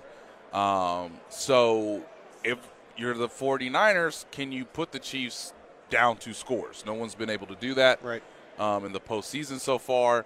And obviously, we saw what happened with Baltimore, right? Baltimore got down 7 0, 14 7, and their entire sort of game plan, their, their, their style, their approach to what has led them to be successful, um, you know, didn't go the way that they anticipated. So um, don't don't wait, Kyle Shanahan. Like, let, let's see the good stuff now, man. Let's let's see how you think you can test the Chiefs defense and see if you can get the game in your control. Um, but of course, that happened five years ago, and yeah, we all know what happened. For me, it's it's the run game. Like I don't know why Baltimore didn't run more last week. If we've seen the Chiefs' defense be weak this year, it's been against the run. And the 49ers are the best running back in the NFL. Yep. And they also run a lot of things with Deebo and and uh, that we kind of see with Mecole Hardman, the end around stuff and things like that. And so I, I think if you get explosive plays early in the game, the Nate's point, and the 49ers get a lead, and all of a sudden you're on the ropes a little bit, that can get away from you. But you know we've seen the Chiefs throughout this postseason keep the games in control, and so. I don't know. I, I know that they're somehow underdogs, but I look at Mahomes and I look at Purdy, and I just I don't see that changing in this game, despite Yeah. it being the game for all the marbles. I mean, I guess unless Purdy is just that guy, which we can't know because he's only hasn't been a starter a full season between the two years. Right. So unless he's just like that guy, like it turns out Brock Purdy is like, wow, the next Tom Brady who's like a sixth rounder who just has it. But I mean, Well, he- it was the last pick. I don't know if you know that. in this. I, I don't know. but in this postseason, look, he saved it. He saved it in the second half I a couple times, but he's also dug his own hole. Yeah, but uh, again, it's against a Green Bay Packers defense that's pretty young, Yeah. and their first postseason experience really together, and a Detroit Lions group that can't cover anybody.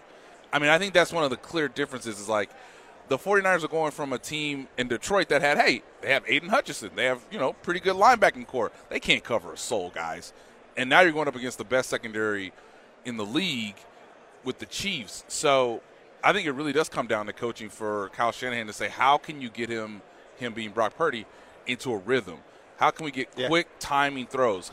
Put a screen pass in there. How can you ease his emotion so that you know he can be better in the second quarter or even the second half to sort of uh, you know maybe guide the, the 49ers to a victory.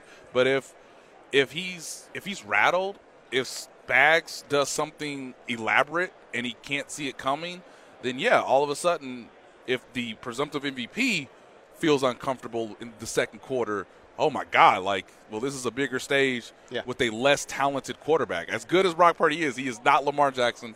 He is not Josh Allen. Uh, they held those two quarterbacks um, pretty well. So I do think this is a, a, a massive coaching test for Kyle Shanahan. How do you get that guy comfortable so that everybody else in the huddle is like, okay, if he's good, you know, I'm George Kittle. I'm going to do my job. I'm Deebo Samuel. Brandon Aiyuk's going to get open downfield. They have to feed off the confidence of the quarterback. If the quarterback struggles or if they see some some un, unnecessary decision making, then yeah, it could it could psychologically play with your mind. I think the key for me in this game is Spags has been opponent proof. I mean, we saw it against Lamar Jackson. The Ravens' offense has been really good. And then, like, I don't love Tua, right? But I think he's fine, and I think he's good. Tua was out of sorts against what Spagnuolo was dealing them in that wild card game. And I. I don't have the confidence in Brock Purdy not to get Spags. Like, in you know, we're, we're joking about like the in Spags we trust. Spagnuolo is, to me what should make Chiefs fans comfortable on Super Sunday because I just I think the Chiefs have such an upper hand Purdy versus Spagnuolo. I just really do. And with with Mahomes and Kelce figuring it out, I just think there's enough there where like I, like I said, I think the Chiefs just have this game in control. And, and what happens if Chris Jones is in the backfield on the first Yeah. series or two?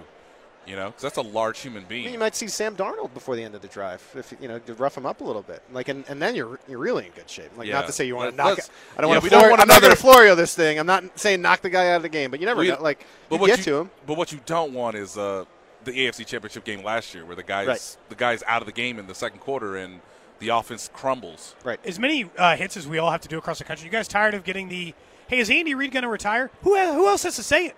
Brett Veach? Clark Hunt? Hunt? Andy Reid himself? Who else would you like to say Andy Reid's going to probably coach him? You guys have been pulling a lot of guests. Get Tammy on. Tammy would be the key. Oh.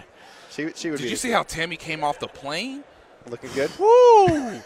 that lady is ready for five more Super Bowls. Okay, she's loving it. She really for her. does. The queen of Chiefs Kingdom. Um, she hugged what she hugged, and you know, uh, she hugged every player coming off the field in Baltimore. Good. Um, you know, she let Andy takes these long hours. Um, That's right. you know, and obviously they've been you know supporting one another for years. I just, man, it would be like a Dick Vermeil decision, right? Like Dick Vermeil won the Super Bowl in 1999 with the St. Louis Rams. He Yeah. was getting up there in age, and he just thought like, now that was his first time winning the Super Bowl as a head coach, obviously, and he's done it multiple times. But I would I would assume it, it would have to be that, right? Where you're so emotional and you're like, wow, we won and we're back to back, and like even Dick Vermeil has said this. I made a rash, emotional decision, and I should have stayed with the team. Now, the one difference is, is that he had Mike Martz, who he just believed should be the next guy. I've already got the succession plan. Andy Reid, uh, Clark Hunt don't really have a succession plan, right?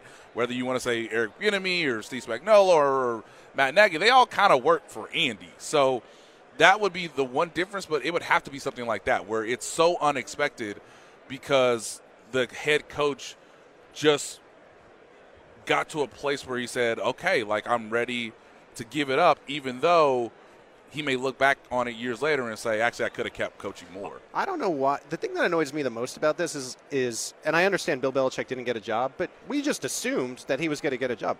Bill Belichick, I, you know, I understand he's leaving Nantucket with no shirt, and, and he still has that fountain of youth, but he's six years older than Andy Reid. Why is Andy Crazy. Reid getting pelted Yeah. with these questions about, oh, how long is he going to go? Meanwhile, we're just like, okay, is it going to be the Falcons for Belichick, or is it, you know, is it going to be this team and that team? I, Jerry Jones should have called that man the moment he left the building in New England. Andy and Mahomes, like for me, I try to picture Andy Reid playing Madden and creating Patrick Mahomes. His creative player is Patrick Mahomes. He's been waiting for him forever. And I just think, you know, the next time to maybe think about it, the contract runs through 25. Yes. Maybe then, but until then, I think there's at, at least two more seasons. Pete, the agent, would like to add a few more years onto Yes, the contract sure. before before he, before the Listen, exit strategy I don't, begins. I don't know if you want to get to the end of it. uh, before I. Yeah, yeah, I feel. I feel like every year though, if the, we're back here a year from now, we're gonna have the same discussion. Like, is it Sadly, there- yes. there's gonna be somebody nationally or any, well, we know who, Mike Florio nationally or whatever. If you know, Pro Football Talk puts it out every year, eventually they'll be right. And Yeah. then they can go back and say, "See, I told you." And it's like,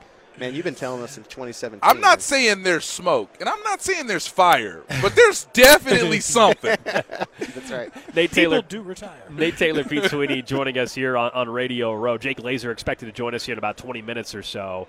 So the the injury stuff this week, Kadarius Toney's healthy, he's practicing. Joe Thuney seems very unlikely. What, what if I were to ask you, Skyy Moore, Tooney, Tony, who's playing, who's not, who's active?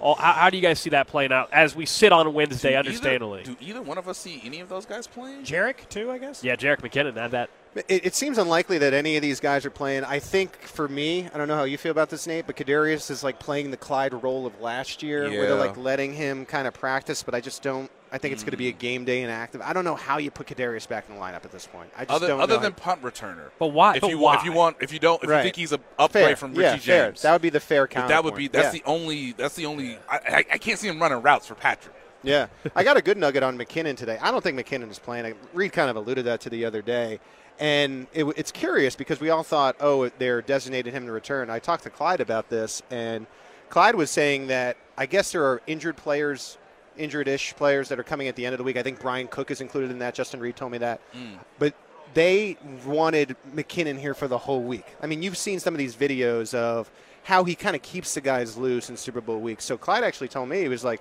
you know, when we heard McKinnon was coming out of the, at the end of the week, it said, whoa, whoa, whoa, whoa, we need Jet here you know, for that emotional off the field support. Kind of same with Charles Omenihu, yes, right? Yeah, same type of deal. And good for the Chiefs to keep these guys here. It's probably Wow. why they haven't made the move with Omenihu, Right. and probably why they made the move with McKinnon, so they could be here you know, as part of the Super Bowl package or whatever the NFL works behind the scenes with that stuff. Yeah, I mean, Kadarius Toney at this point, I just don't. Yeah. I just don't. I don't, I don't get it whatsoever. One punt return, baby. That's all. I That's all they. know, I know. if if He's the number one wide receiver, let's according say- to himself. Oh well. Party of one. Well, They I got to throw mean, the ball more. You I know, mean- it's, it's their fault, not his. I think there's a case to be made if you like. I think what you're about to say, Nate, if I'm reading you right, like last year he changed the Super Bowl. I mean, it was back and forth, back and forth, and that return gave the Chiefs control of that game. I know, Mhm. and it's like we're so far from that now, and I agree. I don't think you could put him in, but there is that factor of you never know. They If- may if- like that boost. If he go, if he if the, if it's let's say similar situation, third quarter, middle of third quarter, um, Richie James. I don't want this to happen, obviously, but he pulls a hamstring. He was And- injured earlier in the year. Yeah. well, I'd rather have Skyy Moore active then. He's less. Oh, come on, Mr. Gold. Yep, yep. Now you got to put him back there. I just want to see what happens. Yes. Mr. Gold. I just want to see what would happen. All right, we, Mr. we are in Vegas. I just want to see what would happen. Like Mr. Gold. if we saw uh, what happened earlier. There are only like five players who should touch the football. One includes True. Creed Humphrey. True. He's the center. He has to touch it. and even he needs to good work on the way he's Those doing snaps it. are getting low. Those snaps That's are such a getting good point. low. Hey, it's not it's not it's not cold. It's not wet. It's not a sub freezing temperature. It'll be just fine. Creed, if we see one low snap, we're changing the hashtag to Creed is okay. All right. Look at our table number. How dare you say that? the best the best part is he has he has an all world quarterback. So even even his even his few mistakes don't really like get exposed because Patrick's like, oh okay, I'll just pick it up and yep, he's open and no negative plays, no no weird fumbles. No, it's, it's just it's great. I just I need someone like Patrick Mahomes in my life in my work environment to just make even my weaknesses not look that weak. Right. Pete Sweeney, Nate Taylor, real quick. Spicin Foods, official sauces of the Chiefs. Game prediction. I'm, I'm not ready to put a score on it yet, but I like the Chiefs by seven. Like if I'm Okay. if I'm the bookmaker Mm. somewhere around here somewhere, He'll it's- take the alt line. I like Chiefs six and a half. Like I, I like the minus six and a half. You get some juice on that. Uh, I don't know the final score there yet. I have to like kind of go through that, but I'm I got Chiefs by seven. I think there's I think Harrison Butker's going to be an element to this game, a, a factor, I guess you would say. So uh, to kind of be right in the Pete Sweeney range. Wow, Butker MVP, Nate Taylor. You heard it right not, there. not necessarily MVP. I'm just saying I don't think they're going to score like. Yeah. I'd be, I'd be a little bit surprised if you scored four touchdowns. Right? Sure. Um, Plus thirty thousand. God, I mean, he's right. I mean, this has been great. This has been so good. I'm going to say Chiefs 26, 49ers 20, maybe a little backdoor Okay. cover action. You want me to lose my bet? I see. What. I said I was building off of this. I just think Harrison Butker can make a long kick or That was a two. brutal give beat you, you just built give up. you, give you a, uh, give you a, a, a, a two score lead. You know, midway through the fourth quarter. You know, and then obviously uh, it's sort of the the scramble drill. You know, maybe semi garbage time for the for the 49ers. But I think 26-20, just off the top of my head, and obviously with the help of Pete Sweeney. All right, thank you guys. right. Appreciate it. Pete Sweeney, Nate Taylor joining us here in Las Vegas. Up next, we'll get to what's trending. We're expected also to be joined by Jay Glazer of Fox Sports right here on 610 Sports Radio. You're listening to Cody and Gold live from Radio Row in Las Vegas, presented by Papa Murphy's. Order online for the big game this weekend and save $3 off any large or family size pizza with promo code 610. And by Shelter Insurance, an insurance company you can trust. Visit shelterinsurance.com to learn more. 610 Sports Radio. What's trending? All right, let's check in on the hot topics trending, trending, trending.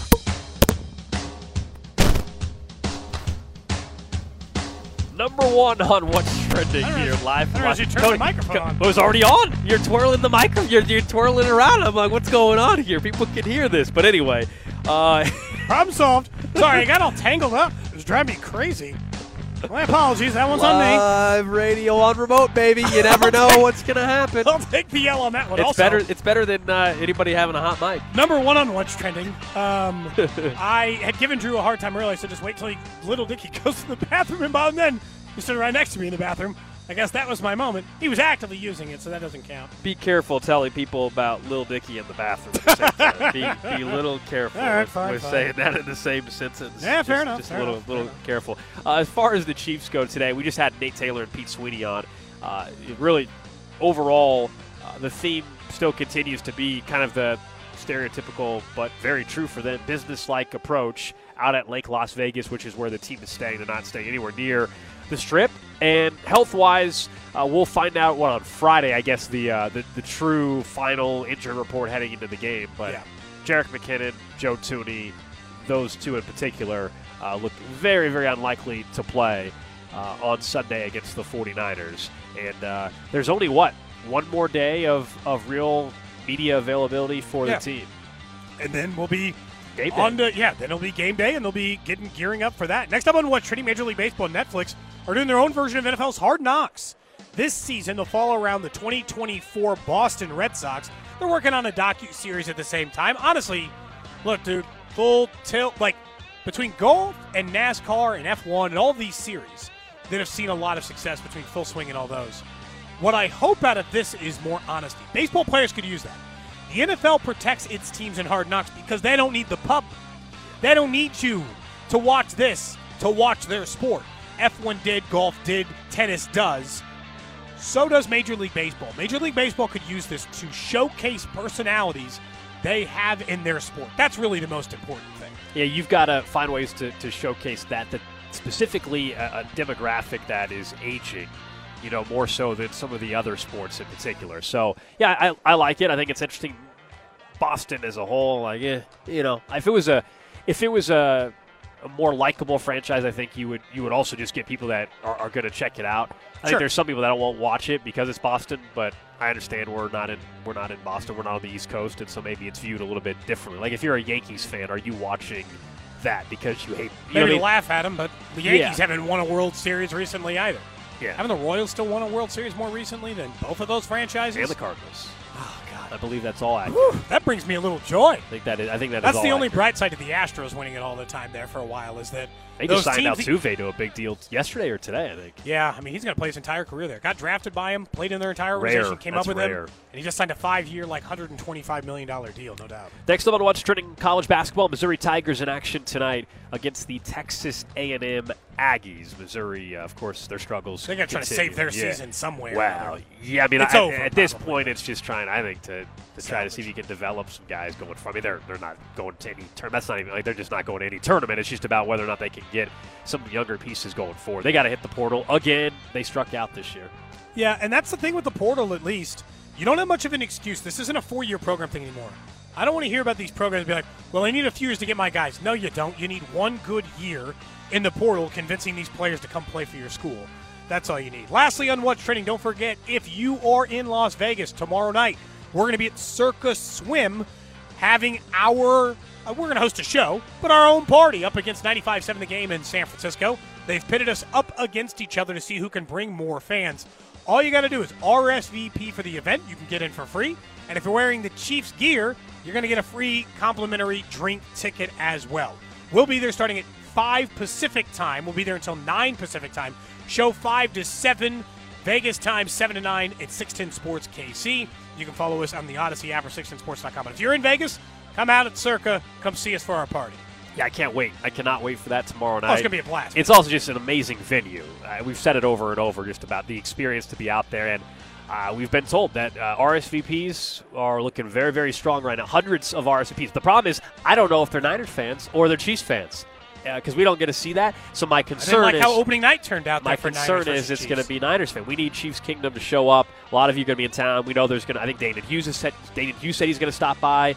Uh, some others from the Chiefs Radio Network. He had me send him some information on that. A lot of people have been asking how to get in. Again, it is free as long as you RSVP. That is what's trending here on Cody and Gold. This is pretty funny from uh, James Palmer, though, of NFL Network.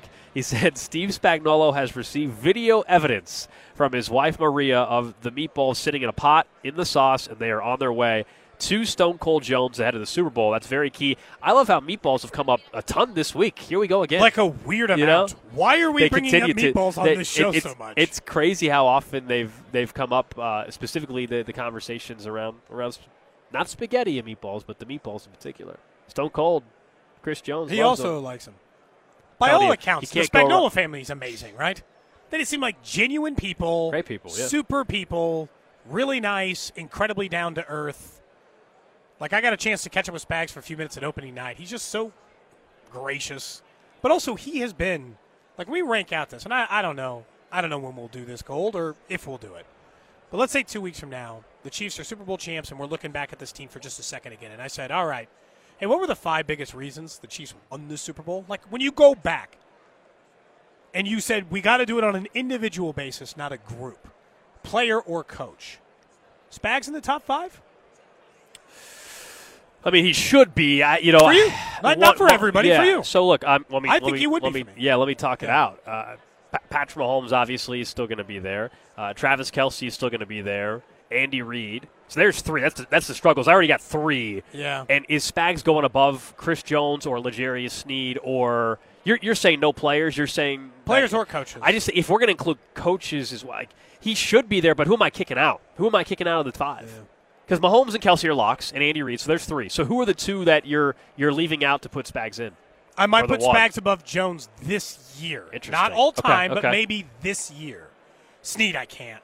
His performance, his play, is a reason why what Spags is doing works. Without and now look, that maybe goes both ways. Without Spags, maybe, but Sneed has had like an even beyond normal, exceptional year for him. I have a hard time leaving Spag- Spags. out. I understand your arguments. Like, my God, I mean, I mean, I can't kick out Andy and Patrick. Okay, that's one, two. And Kelce, yeah. Fine, and Kelsey, sure, that's three.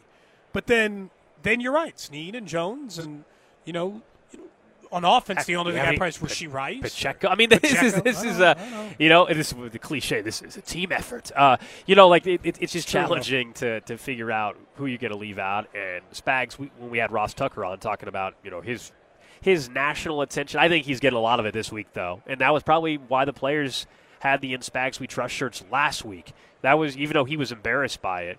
Um, that that was to give him some credit because he kind of you know last year, and I know Drew's Drew's hanging by us right now, but their defensive coordinator got all sorts of attention and, and, and everybody and, and and going out of their way. Now he he hasn't got a head coaching gig either, No. uh, but he got plenty of attention. That's the Steve Spagnuolo's doing just as good of a job as that as he's ever done. I know they were asking for nicknames earlier, and I was thinking about Oh, it. for the defense. Yeah, but I was thinking about it. Patriots never did that either. Not to go cross, you know, not to always compare back to that dynasty. That just was the last dynasty in the NFL. They didn't have it either. I mean, other dynasties did. You know, the Steel Curtain um, stands out as one, and we talk about the others. But I don't know. I've had, like just being Spags is fine with me. We'll see. Uh, we're still expecting Jay Glazer. Hopefully, we can squeeze him in before we get off the air today. If not, maybe we'll, we'll work on that for the rest of the week. There is some wild news here. It is Vegas after all, guys. You never What know what you're going to see. Uh, there is a man climbing the large Las Vegas sphere. Numerous law enforcement, other No. agencies are responding to an incident at the large concert hall called the Sphere location. Uh, this follows the spotting of an unknown man climbing the LED screens on the sphere. The exact reason unknown. This I feel like happens every Super Bowl city. Last year we were in Phoenix and somebody was climbing up one of the taller buildings in Phoenix. Yeah. Uh, I I didn't think the sphere would be it, but I, I figured at some point, no joke, I swear, at some point this week somebody would be trying to climb one of the hotels here in town or a specific one that has the name of a specific individual. But no, it's the it's the sphere.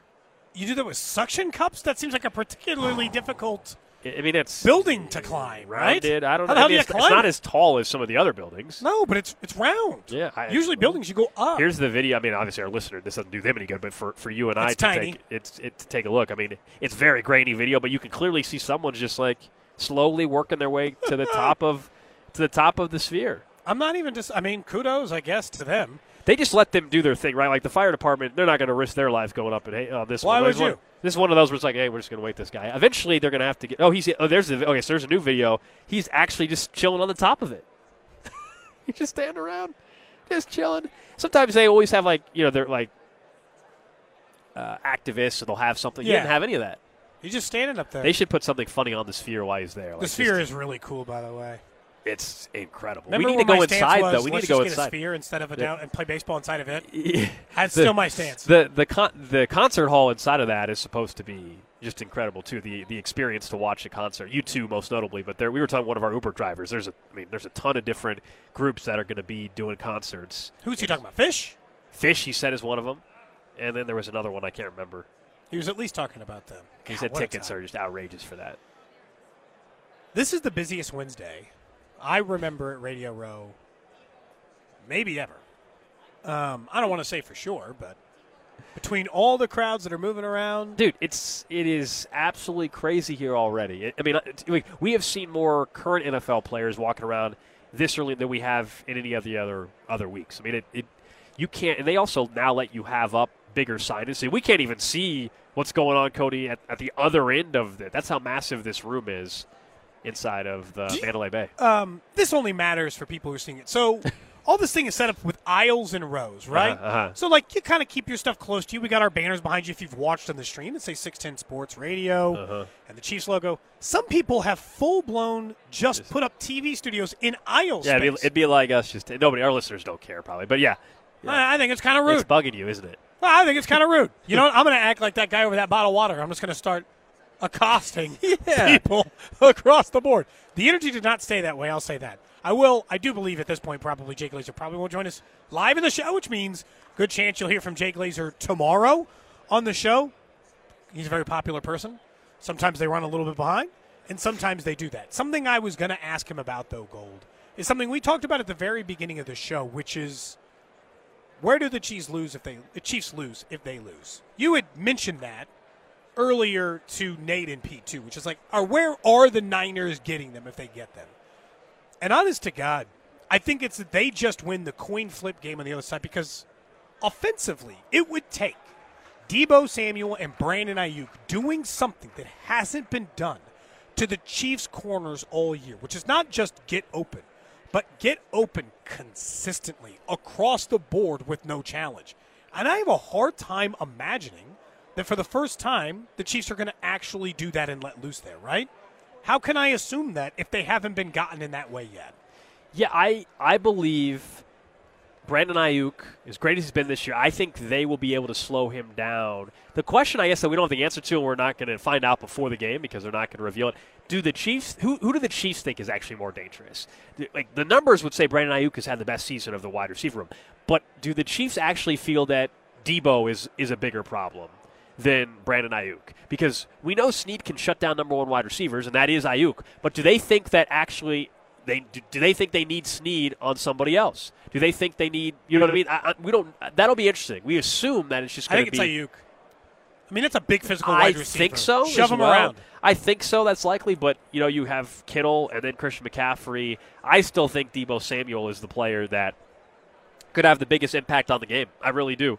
I know Christian McCaffrey's the obvious answer, and I agree with it. But outside of McCaffrey, Deebo Samuel to me is going to be lined up in the backfield. He's going to be obviously lined up in the slot as well. I, I think you don't want to underestimate what Deebo Samuel potentially can do for San Francisco. They, they have to have an answer for that on top of it. So as much as we're all talking about, hey, Kyle Shanahan, we know he's going to stick with the rushing attack and he's going to do all that. It's not just about Chris McCaffrey. It's going to be do they have an answer for Deebo in the running game? For sure, but this is the good news, I guess, of where the Chiefs are.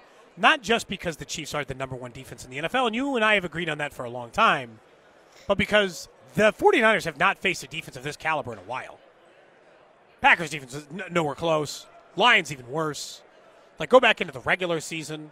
The last defense they faced of the Chiefs caliber was the was the Ravens, and the Ravens frustrated the hell Yeah. out of Brock Purdy. He threw what four interceptions in that game. I mean, they got blown out of that building. I'm not predicting that for the Chiefs, but the Chiefs can frustrate you. They can frustrate Brock Purdy, and if they get out of their game and inconsistently do it, then we're probably having a you know like a different issue across the board. You got more information on the guy climbing the sphere? Yeah, new details are coming out. New details new, are new coming details. out. The Is a GoPro on his head? The, the individual who is uh, climbing up the sphere, and he was standing on top of it today. And again, stuff like this happens every year around the Super Bowl. Uh, he is, I don't even say his name, but he's a pro life activist, and he filmed himself at the structure. Let's see, 366 foot tall structure. Said he was raising money for a homeless pregnant woman. He was reportedly able to get down through a hatch at the top of the structure. And his Instagram bio reads, quote, I climb skyscrapers to raise money for women in crisis pregnancies. And There you go. So he's already down. He's already down. He went. He went through the hatch. hatch? They have an escape hatch. and he got attention. Now Well, he's going to go to jail for a long time. You know what he should have done? He spent his bail money on this person. What do you mean? Like, what are you doing? Oh. How is he? Ra- so someone's going to see that. and They're just going to. They're just going to donate money to him now. Is that really? I, mean, that, I don't think that's what? how that works. But that's what I'm saying. Like, I'm confused. How or do people donate money ahead of time for him to do it? I'm. How is it? Who's going to say? You know what? You climb that sphere. I will. I'm going to. I'm going to donate ten dollars to you today. What? Not unless you're a NASCAR I don't get jacket, you know. Right. Not unless you just sell patches on your shirt for which ones you're pre-selling. Be like, look, if I get to the top, you got to pay me the money. That's the only way, in order to assume, in this case, it would go down like that. Yeah, no big deal. Just Dan Marino strolling right by. He was. Drew's following. I don't know. I mean, hey, credit to Drew. You know why not? He's hustling. You know, Drew's trying out there. You never know. He's going on. Uh, looks like a, a, a Dallas station. Look, maybe we got a shot. Maybe later on in the week. Dan Marino knows something about being in a Super Bowl in your second year, And not like winning? Patrick Mahomes, and Oh, not winning? being in a Super Bowl. Well, I just he could be was- Brock, Brock Purdy. Could be Dan Marino. when it's all said and done. You know. Dan Marino was a lot like Mahomes in the sense that the second he put a foot on an NFL Yeah, field, instant he was great. Yeah. He was just he was just a great player, and I like he's one of those players. Never discount the fact that he was putting up five thousand yards and forty eight touchdowns when the league was putting up like eighteen touchdowns and fourteen picks and thirty five hundred yards. He was doing things offensively that very simply other people weren't doing at that time. But yeah, I mean, please, Dan Marino's got time. He is more than welcome on this show. You got the good tan going still. You live He in does. South Beach, man. Constantly sunny. You know, you'd have a good tan going too. So would I. Yeah, I mean, Chill so by the you. beach. Yeah. Um, how tan do you get if you're just like out in the sun? I get okay if I'm out in the sun. I'm. It's not good at the moment. Yeah, it, it just it, it depends how the summer starts. Like if I go later, it, it takes a while. Like it, it takes a Yeah. while to build up. And you, the key is avoiding getting burnt early in the summer because then it destroys. Like you got you got to you got to ease into it. But in natural, no, I'm never gonna have like dark dark skin from a tan. There's some people that will really darken up. Can't do it. You could. I mean, you could just like get in the tanning booth, and you could. No, that's no, dude. Do people still do that? By the way, that just seems like the, one of the worst things you can do. These, like, I feel like now we we're more educated about I it. guarantee people still do it. Well, I mean, I, I just, I don't understand. People do the spray tan thing. I've seen that. People do that before a wedding. That also can't be good for you. Better than the the, the tanning bed, I, I think. The UV rays or whatever. I mean, I guess if given the choice, that would be the case. Don't you want to be, you know? I feel like that used to be way more popular though than it like ten years ago. Tanning beds. yes. Than or it is like when we were younger. That's what I mean. Yeah. I went in tanning bed one time uh, in high school when I was doing our closed circuit TV thing. We uh, for Valentine's Day, I guess we had decided because we were you know 88 high school kids, we decided to do like we're like, hey, we'll let's play the other side of this and not just get chocolate stuff. We'll do things that are like more common to the opposite gender. So I got in a tanning bed. I nared my legs. What? Oh yeah, man, dude, it was a whole thing. That took forever to grow back. That was never the same. um, I did all kinds of stuff. I don't remember what else. Maybe I had my eyebrows plucked. It was a whole thing. Huh. This was how much? How many years ago? I was in high school. I don't know. Oh, I, was high like, I was like 16, Okay, 17 years old. Okay, okay, okay. Yeah. So this was this was Indestructible me. It's a completely different version. indestructible me. Okay. Again, I think when you're that age, that's just how you generally view yours. Okay, so as we do at the end of every show here on Radio Row, uh, what is the plan the rest of the day for everybody here? Last night, you guys went to the media party. I went to the Golden Knights game. Uh, I'm going to hop on the dating apps uh, to make Cody happy Yep, as well. please. Um, So we discuss uh, that tomorrow. Should I text the, the lady that I that I met at the Golden Knights game? If she's got something night? going tonight, sure. But I was I thinking think- maybe we'd hit that delicatessen I mentioned to you on Sunday. Delicate. Oh, uh, hit it on Sunday or t- I'm talking about Today. we do it tonight. Well, I thought oh, for dinner, maybe. You mentioned it on Sunday. Yeah, I got and then I think maybe we haven't done any proper gambling. Maybe uh, you want to play some blackjack? Oh, later? that's why I didn't tell you. The tickets were expensive, but I made over half the money back on a bet last night. What'd you bet? Under six and a half goals. The Golden Knights game. Oh, 3 man, 1, you cashed 3 that 1 easy. final. Well, I was nervous that the first period is 1 1. Then it was a scoreless second period, and we were back in. So we're, we're, we're up now, at least. We're at least up. Drew obviously had his roulette hit. We'll, we'll, we'll be documenting all this stuff on our social media channels. Thanks to Isaac back in Kansas City for running the show for us. We're back at it tomorrow. Obviously, we'll continue a busy week here from Radio Row. Carrington and Rob have you guys coming up next right here on 610 Sports Radio.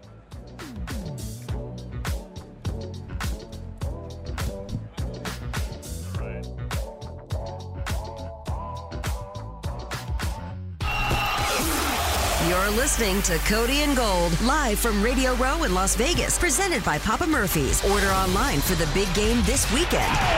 And save $3 off any large or family size pizza with promo code 610. And by Shelter Insurance, an insurance company you can trust. Visit shelterinsurance.com to learn more. 610 Sports Radio. Why? Why? If you have T-Mobile 5G home internet, you might be hearing this Why? a lot. Why? Every time your internet slows down during the busiest hours. Why? Why? Because your network gives priority to cell phone users. Why? Good question. Why not switch to Cox Internet with two times faster download speeds than T-Mobile 5G home internet during peak hours? Okay. Stop the whys and visit cox.com slash 5G home for details. T-Mobile prioritizes certain T-Mobile phone users over home internet users during times of congestion.